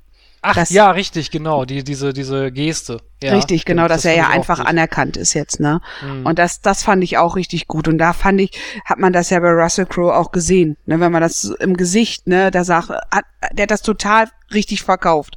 Mhm. Ja, genau das ist eigentlich das, was ich wollte, diese Anerkennung, ne, da, dass man hier sieht, ja, ich leiste was, ich mache was, ne? Und wie du auch sagst, also den Schluss fand ich auch richtig gut, ne? Und ich fand auch, die haben es einfach ähm, richtig Herzschmerz rübergebracht. Das ist so richtig dieses American Style und ich fand's genial. Ja gut, das Real Life hätte natürlich das Ende nicht besser schreiben können. Ja, ich habe es ja äh, zu Beginn meiner Einleitung ja schon gesagt, dass es Unterschiede zu der Biografie gab. Äh, ein anderer Punkt, den ich vorhin nicht angesprochen habe, war, dass ja John Nash eigentlich noch einen älteren Sohn gehabt hat aus einer Beziehung. Äh, wurde in dem Film nicht erwähnt, aber das weiß ich nicht, das finde ich ein bisschen kleinkariert. Also sich darauf jetzt zu stürzen, äh, finde ich unangebracht, weil die Thematik, so wie sie dargestellt wurde, mit dem, mit dem Baby zum Beispiel, also dass er sich nicht um das Kind kümmern kann, äh, das hat völlig ausgereicht für den Film. Ja, würde ich auch sagen. Gut, ich weiß es nicht, ist auch immer so eine Sache. Äh, dieser Film brüstet sich ja jetzt nicht damit, ein Biopic zu sein, weil ich glaube, dazu sind einfach die Unterschiede zu groß zu dem wirklichen realen John Nash.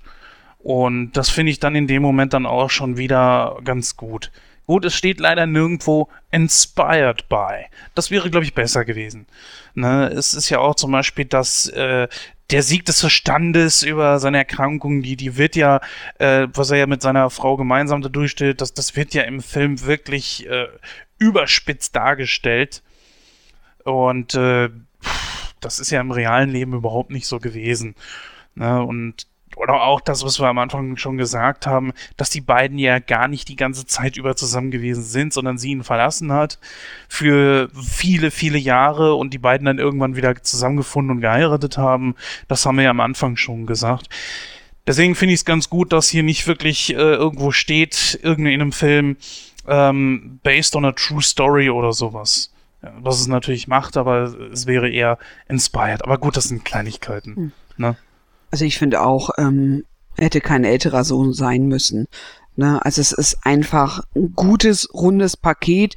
Es sind so einige Sachen, wurden einfach mal so kurz angekratzt, wie ähm, das einfach klar gemacht werden sollte. Er kann sich um nichts kümmern, er ist eigentlich hilflos. Und das kam einfach mit dieser Situation mit dem Baby, was ja nun wirklich, wirklich nebensächlich war, einfach äh, kam einfach nur kurz zur Geltung, dass er das Baby einmal auf dem Arm hatte, wo es nur geschrien hat und geschrien hat und er es gar nicht mitbekommen hat. Und die zweite Situation, was er vorhin schon hat mit der Badewanne. Und das finde ich reicht aus, weil der Fokus liegt nicht auf Kinder in diesem Film. Er liegt ja auf äh, John Nash. Da, das ist ja der Fokus in dieser ganzen Geschichte.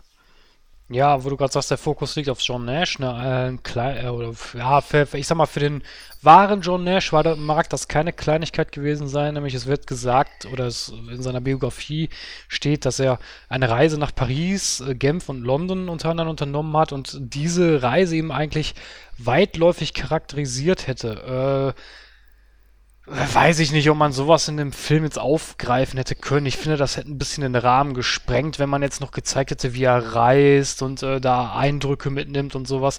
Ich finde, das hätte, wie gesagt, den, den Rahmen einfach gesprengt. Also so wie es letztendes, letzten Endes gezeigt wurde, war das schon völlig in Ordnung. Was mich aber mal interessieren würde, ist denn bei dem realen John Nash, hat das funktioniert? Also er war ja, glaube ich, bis zum Ende hin auch nie wirklich geheilt, ne? Äh, das ist richtig. Ähm, das, äh, ich kenne die Biografie jetzt nicht hundertprozentig. Ich weiß aber allerdings, dass er auch selber von sich heraus versucht hat, seine Krankheit in den Griff zu kriegen. Und er hat es auch letzten Endes, glaube ich, sogar geschafft, äh, seine Schizophrenie zu besiegen. Also wie gesagt, der Mann ist letztes Jahr bei einem Autounfall gestorben. Äh, ist geboren 1928. Ja, er hat also sehr, sehr lange mit dieser Krankheit gelebt, ne? Also wenn das jetzt nur ansatzweise das Spielen von, von Russell Nightcrow. Okay, Entschuldigung. Also wenn, wenn das Spiel. ja, Riesenklipper, ne? Ja, ja. Jetzt habe ich wieder einen dollen Otto losgelassen. Ja. Also wenn das Spiel von Russell Crowe jetzt irgendwie nur ansatzweise tatsächlich den tatsächlichen Russell äh, Russell Crowe, klar, den richtigen John Nash dargespiegelt äh, gespiegelt hat, dann könnte ich mir vorstellen, hat er ja wirklich zum Schluss noch ein einigermaßen vernünftiges Leben gehabt. Weil äh, es beschränkte sich im Film, das ist ja auch noch eine sehr interessante Sache, es beschränkte sich im Film ja dann zum Ende hin wirklich nur noch auf diese drei Figuren.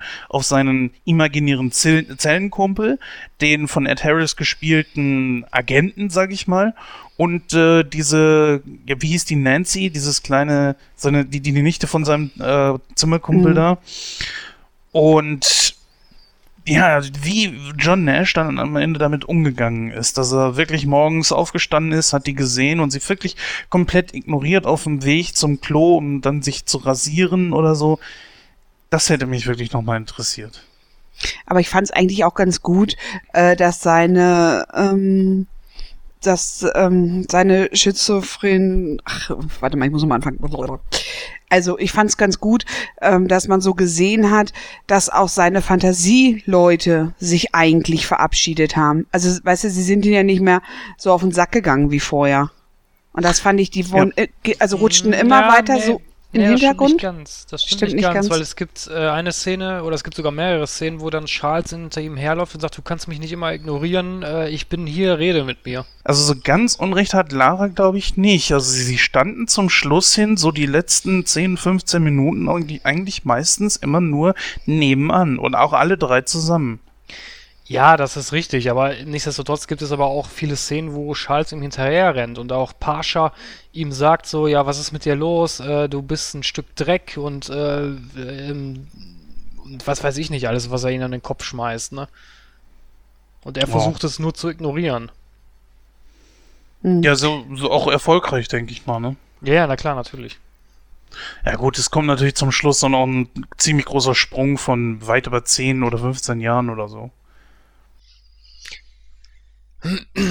Ja, dann würde ich sagen, schließe ich das Thema für heute und äh, kommen wir zu der Bewertung. Ich fange mal, bin mal so frei und fange direkt an.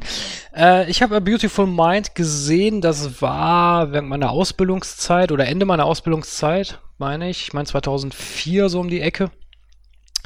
Äh, den Film verbinde ich mit etwas Privaten, weil ich hatte während meiner Ausbildungszeit an der Berufsschule einen Mathematiklehrer. Der war gleichzeitig unser Fachbereichsleiter und der Typ hat wirklich seine Mathematik geliebt. Es war auch der beste Mathelehrer, den ich je hatte.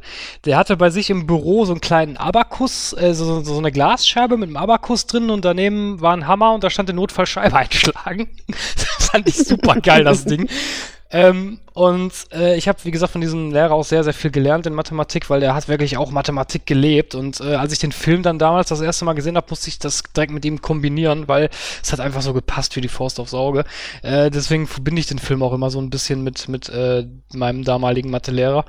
Ähm, ich finde den Film auch nach wie vor großartig. Ich finde ihn gut gemacht. Ich finde die Thematik hervorragend. Ich finde, die Schauspieler machen alle eine gute Leistung, selbst Russell Crowe. Obwohl ich von ihm eigentlich als Schauspieler nicht so viel halte, aber ich finde, in dem Film äh, hat er durchaus eine sehr, sehr gute Performance abgegeben. Äh, ich würde sagen, ich, der Film hat etwa 85 bis, ja, sagen wir 87 Prozent verdient. Also ich habe im Grunde genommen schon fast alles gesagt. Ne, da ist eigentlich nichts mehr übrig. Ich gehe auch so auf 84, 85 Prozent. Der Film ist wirklich gut gemacht. Einziger Kritikpunkt, den ich nur anbringen könnte, ist, also man könnte ihn gut um 20 Minuten kürzen. Also er war mir doch ein Tick zu lang. Gut, ähm, also ich habe den Film ja exakt fast vor 24 Stunden geguckt und ich bin sehr überrascht. Es ist wieder so einer dieser Filme, die ich sehr mag, wo man am Anfang nicht weiß, was das Ende ist und dass das so eine überraschende Wendung genommen hat. Und das hat mich wirklich beeindruckt. Ich fand den Film gut. Ähm, es gibt, ja, wenn ich jetzt wirklich kleinkariert gucke, gibt's garantiert irgendwelche kleinen Sachen, wo ich sage, ach Mensch, ne, hätte man auch anders machen können. Aber ich finde ihn im Großen und Ganzen echt gut. Ich finde es sehr schade, ähm, dass wir heute nicht Josh Lukas ähm, nochmal erwähnt haben. Der hat nämlich dort auch mitgespielt. Und er hat nämlich den äh, Freund mitgespielt, ähm, der in der in der Studentenzeit da gespielt. Ähm, ach, der genauso schlau war wie er. Ähm, das war derjenige, der mit ihm dieses Steinespiel gemacht hat, dieses mit diesen schwarz-weißen Steinen. Ich muss euch ganz kurz sagen, es ist ein toller Schauspieler, weil ich fand ihn damals in Sweet Home Alabama, fand ich ihn richtig gut und ich fand es schade, dass wir ihn heute nicht erwähnt haben, zumindest erwähnt haben. Also sonst, ja, der Film ansonsten war richtig gut gewesen und ähm, ich kann ihn gut weiterempfehlen. Ähm, was würde ich geben? Ja, ich wäre schon so bei Christophs Richtung. Ich würde sagen so 80. Ja, liebe Zuhörer und Hörer, das war unsere Diskussion zu A Beautiful Mind. Wenn ihr noch irgendetwas anmerken wollt, dann könnt ihr das natürlich wie auf gewohnten Wege tun. Äh, die Adressen dazu sollten nach 60 Ausgaben, denke ich, mittlerweile bekannt sein. Ja, auf unserem Programmzettel haben wir jetzt noch äh, ein Thema, nämlich Kino aktuell. Und ähm, da werden wir dann wahrscheinlich der Stimme von Jens und Lara lauschen. Bis dann.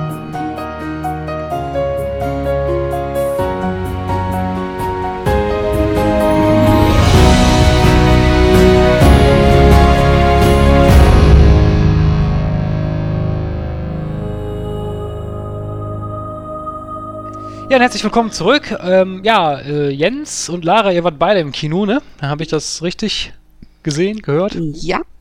Genau, und ihr habt euch einen Film angeschaut, nämlich Money Monster. Worum geht's denn da genau? Ja, worum geht's in Money Monster? Wir haben George Clooney und Julia, wir haben George Clooney und Julia Roberts hier in der Hauptrolle und eine Regisseurin, die ich jetzt gar nicht so dahinter vermutet hätte, nämlich Jodie Foster, die komischerweise leider in dem Film nicht zu sehen ist. Ich hätte mich schon da mal irgendwo zwischengestellt, um nochmal äh, diesen Namen da mit aufs Poster zu bringen eben aus werbewirksamen Gründen.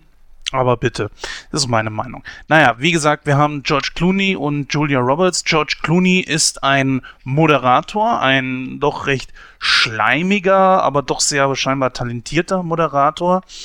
Der hat, äh, der ist so eine Art Wall Street Guru und hat eine Finanzshow. Und die wird halt eben überall in den Vereinigten Staaten dann gesendet in dieser Show gibt er dann Ratschläge über äh, die Börse, wie die Leute ihre Gelder anlegen sollen und so weiter, wo sie Geld investieren sollen, etc. pp. Und ja, eigentlich äh, sind seine Tipps auch gar nicht so schlecht, bis auf einmal. Und äh, da haben sich dann extrem viele verzettelt. Das ist allerdings Lee Gates, also George Clooney, dann erstmal natürlich vollkommen egal, weil er hat ja keine Verpflichtung. Ja, er spricht ja eigentlich nur unverbindliche Tipps aus. Und dann äh, passiert es allerdings doch, dass mal einer der Anleger, die halt in, genau in dieser Aktie, die total in den Keller ging und wo halt dieser Familienvater, der dann, ähm, da taucht dann, also da taucht dann plötzlich ein Familienvater mitten in dem Studio auf und bedroht diesen äh, Moderator halt und möchte eine Erklärung für das Ganze haben. Ja, jetzt, äh, dann zwingt er sogar äh, George Clooney, dass er eine äh, Weste tragen soll, äh, wo ein, wo viel Sprengstoff dran ähm, ja, festgemacht ist. Und er hat dann den, Aus den Schalter in der Hand, das ist so eine Art Totmannschalter. Für diejenigen, die nicht wissen, was ein Totmannschalter ist, ist eigentlich nichts weiter als eine Vorrichtung, wo ein Knopf drauf ist, da drückt man dann drauf und sobald man das Ding loslässt, äh, explodiert halt eben die Bombe. Und sprich also, damit hat dann dieser Familienvater, gespielt von Jack O'Connell, ähm, dann natürlich auch, ich sag mal, so eine Art Versicherung, dass wenn er jetzt zum Beispiel, sagen wir mal, niedergeschossen wird, er äh, dann natürlich, dass der Finger von diesem Totmannschalter runtergeht und das wäre natürlich das Ende für George Clooney. So, darum geht's dann halt in diesem Film. Er möchte einfach wissen, was ist da schiefgelaufen und während man versucht, halt eben den äh, Besitzer dieser Firma ausfindig zu machen, der nicht sonderlich leicht zu finden ist, äh, versucht dann halt äh, der Moderator und die, ähm, äh, die Regisseurin, also die Regieanleitung hinten, gespielt von Julia Roberts, beziehungsweise die Produzentin, versuchen dann diesen Familienvater zu beruhigen naja, und während sie dann versuchen, äh, die ganze Geschichte irgendwo aufzudröseln, decken sie immer mehr und mehr von irgendwelchen dubiosen Machenschaften auf, die hinter diesem Börsending dann einfach gesteckt haben. Ja, und das ist dann auch so der ganze große Teil dieses Films. Mehr möchte ich an dieser Stelle gar nicht verraten. Sonst würde ich euch wahrscheinlich spoilern. Aber das kriegt man, das, was ich jetzt erzählt habe, auch durch den Trailer mit. Ja, in den Hauptrollen habe ich ja schon gesagt, haben wir George Clooney, Julia Roberts, Jack O'Connell als Regie, also Regisseurin war hier Jodie Foster, die muss man glaube ich nicht weiter vorstellen. Es handelt sich hier tatsächlich um die Schauspielerin Jodie Foster, die sich mehr und mehr auch als Regisseurin versucht. Der Film ist am 26.05. Äh, letzten Monats in die deutschen Kinos gekommen also schon ein bisschen her. Ich weiß nicht, wann du ihn gesehen hast, Lara, aber äh, bei mir ist das jetzt ungefähr eine Woche her. Ich wollte unbedingt in diesen Film rein, weil mich das, ich bin so eine Art Kammerspiel-Fan. Ja, nicht, dass ich jetzt losgehe und gucke mir Burgtheater an. Das aber, Kasperle-Theater, ne? ja, ja, Tritra Trollala, genau. Aber ich mag schon sowas wie ähm, das Fenster zum Hof oder Disturbia oder irgendwie sowas, was halt eben sehr viel an einem Ort stattfindet. Und äh, wenn die Filme dann auch noch wirklich gut sind, umso besser. Ich hatte dann auch gedacht, okay, das wird bei diesem Film genauso sein und das war auch so. Also vom schauspielerischen her George Clooney at his best. Der Mann hat mal wieder gezeigt, wie gut er eigentlich ist. Oder hast du das irgendwie anders empfunden, Lara? Nee, also George Clooney, Julia Roberts, das funktioniert. Also die beiden sind ja schon seit Millionen Jahren für mich persönlich gute Schauspieler. Sind auch welche, wo man einfach mit groß geworden ist. Ähm, deshalb, ich gucke gerne Filme mit den beiden, egal ob sie zusammenspielen oder getrennt spielen, finde ich gut. Ich habe den Film eigentlich, Erscheinungsdatum war ja 26.05. und ich war eine Woche später im Kino, weil ich ihn unbedingt sehen wollte. Nur alleine schon wegen den Schauspielern ähm, fand ich ihn gut. Den Film selber finde ich sehr überraschend und finde nimmt eine gute Wendung. Und ähm, ja, ich habe da einige Favoriten an Schauspielern drin, ähm, wo ich euch einfach nur den Tipp geben kann. Guckt euch die Freundin an. Mehr möchte ich auch gar nicht sagen. Oh, die war so, so super hammermäßig. Ja, aber wir dürfen nicht viel verraten. Wir dürfen nicht viel verraten. Das ist, das ist Spoiler-Alarm. Das geht gar nicht. Nein. Aber nur der Tipp, ne? Und Genau, also, ja. ja, der Film ist wirklich gut. Also wenn man, ja, wenn man auf das steht, wenn man die Schauspieler mag. Nee, ein Ähm, bisschen muss ich was dazu erzählen. das geht nicht anders, Nein, ehrlich. du darfst es nicht. Jens, Jens, es geht nicht, weil was du jetzt erzählst, das kann man nicht. Nein, das muss man sehen. Das muss man okay, wirklich ja, sehen. ja, nein, ist okay, Ne? hast recht. Das ist, ja. Es ist ich muss, nichts, ich was muss dich da stoppen. Ich weiß, du erzählst gerne und du erzählst viel, aber ich muss dich hier jetzt stoppen, um unsere Zuhörer die Chance zu geben, diesen Film wirklich zu sehen. Ja, also gut, äh, dann lasse ich das einfach mal aus. Ja, gut, äh, was natürlich äh, sehr überraschend ist, äh, schon wieder George Clooney und Julia Roberts. Mhm. Ich weiß nicht, wie oft die jetzt schon zusammen gespielt haben. Dürfte es das dritte oder vierte Mal schon gewesen sein, ne? Sie haben ja in zwei von dreien äh, von diesen Ocean-Filmen mitgespielt zusammen. Stimmt, ja, stimmt. Äh, und an noch einen irgendeinen erinnere ich mich gerade. Christoph, weißt du da irgendwas? Äh, boah, da fragst du mich jetzt was, keine Ahnung. Naja, und halt jetzt eben hier, also die beiden kennen sich eigentlich auch schon ziemlich gut. Sie haben aber wenig ähm, Time direkt zusammen vor der Kamera, also wenige Szenen zusammen vor der Kamera. Von daher, ähm, ja, ist das okay. Ne? Weil sie ist halt eben die ganze Zeit im Hintergrund und was halt der Familienvater, also Jack O'Connell, nicht weiß, ist, dass der Moderator die ganze Zeit seine, also Julia Roberts, diese Produzentin, über so ein ähm, Ohrding hört. So, so ein Prenöppel, so, ein- so ein ähm, Ohrstöpsel halt. Und sie gibt ihm dann die, die ganze Zeit irgendwelche Anweisungen, die er gerne mal übergeht. Also sein, äh, das ist wirklich ein sehr, sehr arroganter Sack, der, äh, ich sag mal, auch eine, eine gehörige Wandlung in dem Film durchmacht. Sehr interessant, da gibt's auch einen Twist, ne, Lara, der, äh, ich glaube, da kann man nicht drauf eingehen, sonst würde man, glaube ich, auch wieder was Mhm. zu viel von dem Ja. Film, ne? Also ich, das ist ja einfach ein Film, wo man ähm, das, was du gerade schon erzählt hast im Vorfeld, das ist das das geringste, was wir erzählen können, weil alles andere drumherum würde zu viel verraten. Und da finde ich, da sind so viele Insider-Witze so drin. Ähm, nee, da, das muss man sehen. Das kann man jetzt nicht erzählen. Das muss man wirklich sehen. Und dann dann fruchtet auch der der Witz oder was da halt passiert. Ne, das fruchtet dann in dem Moment. Genau, ja. Und ich glaube auch George Clooney und Julia Roberts sind auch privat befreundet. Deshalb harmonieren die auch so miteinander. Das kann ich mir sogar sehr gut vorstellen. Ja, gut, wie gesagt, ich weiß es nicht. Also, naja, Money Monster, ähm, wie gesagt, kann man eigentlich nur empfehlen. Es ist natürlich äh, kein 3D. Es ist natürlich kein Avengers oder sonst irgendwas in der Richtung, ne? Es ist halt eben einfach mal äh, ein Film, der nicht irgendwie einem äh, Genre angehört, wie jetzt, äh, oder irgendeine Reihe angehört, wie, was weiß ich jetzt, äh, äh, die, die, ne? Den 28. Teil von Herr der Ringe oder so, richtig. Ja, irgendwie sowas, genau. Das ist aber auch ehrlich gesagt mal ziemlich erfrischend. Wir haben hier George Clooney auch wirklich, ich sag ja, at his best, in Hochform. Es hat ihm richtig, richtig Spaß gemacht, diesen Moderator zu spielen. Und der liefert dann eine Show ab. Ich finde, es ist einer seiner besten Leistungen überhaupt. Finde ich auch. Also, ähm, ja, finde ich auch. Kann ich auch einfach nur so unterstreichen, was du gerade gesagt hast. Christoph, hast du denn was von diesem Film gehört? Ehrlich gesagt, nein, ich höre gerade zum ersten Mal davon. Naja, gut. Also, als ich jetzt äh, diese, diese ganzen äh, Filme gesehen habe, über die wir ja schon gesprochen haben, über Batman wie Superman oder X-Men oder Captain America 3 lief der eigentlich immer im Trailer vorweg. Deswegen wundert es mich eigentlich, dass du den nicht gesehen hast. Aber gut, muss ja nicht sein, dass es bei euch genauso gewesen ist. gut, Julia Roberts, ähm, hätte jetzt, jetzt hätte nicht unbedingt sie sein müssen. Doch, hätte sie. Auf Ah. alle Fälle. Komm mal. Ja, nee, genau das ist das, was sie kann. Mit George Clooney zusammenarbeiten. ja, ja, sicher, natürlich, klar. Ja. Ja, gut. Äh, ich sag einfach mal abschließend, dieser Film hat echt Spaß gemacht. Es ist ein echt schöner Film zwischendurch, der einige Twists hat. Und da gehe ich einfach mal so auf 75 Prozent. Lohnt sich auf jeden Fall. Ja, ähm, ich fand, ja, kann man auf alle Fälle gucken, wenn man mal keinen Bock auf diesen ganzen anderen Krams hat, der mittlerweile im Kino nur noch läuft. Ähm, geht rein, guckt es euch an und ich würde dem guten Film, ja, ich bin schon so bei, ja, ich würde sagen so 86 Prozent geben. Okay.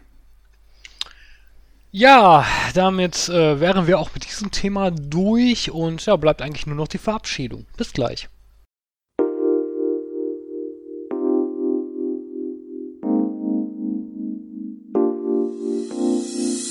Äh, ich brauche einen Zettel. Zettel, Zettel, Zettel. Wieso habe ich keinen Zettel? Ach, da ist ein Zettel.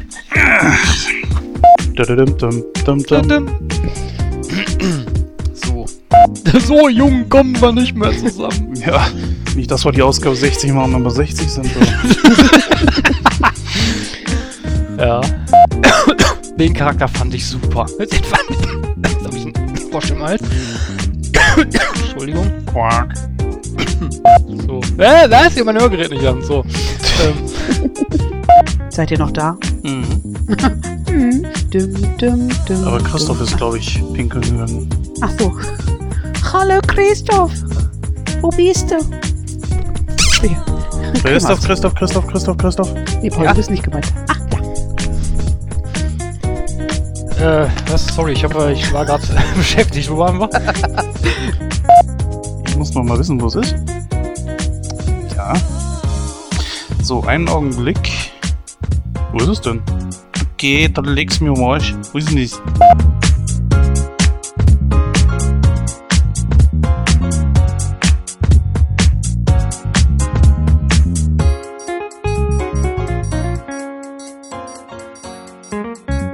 Ja, das war die 60. Ausgabe von Nightcrow, stand ganz im Zeichen der Mathematik, beziehungsweise äh, von A Beautiful Mind. Und bevor ich jetzt gehe, übernehme ich mal heute den Part von Gordon. Deswegen stelle ich mal eine Frage an euch. Ähm, was macht ein Mathematiker im Garten? Ähm, Ähm, Erbsen zählen? Nein, Wurzeln ziehen. Ah, Bis dann.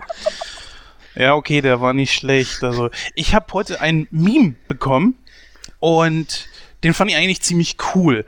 So, und zwar ist da etwas ans Licht gekommen, das ich so auch noch nicht gedacht hätte. Und zwar geht's um Star Wars und E.T. Diejenigen, die das Meme kennen, die werden natürlich jetzt wissen, was, was ich meine.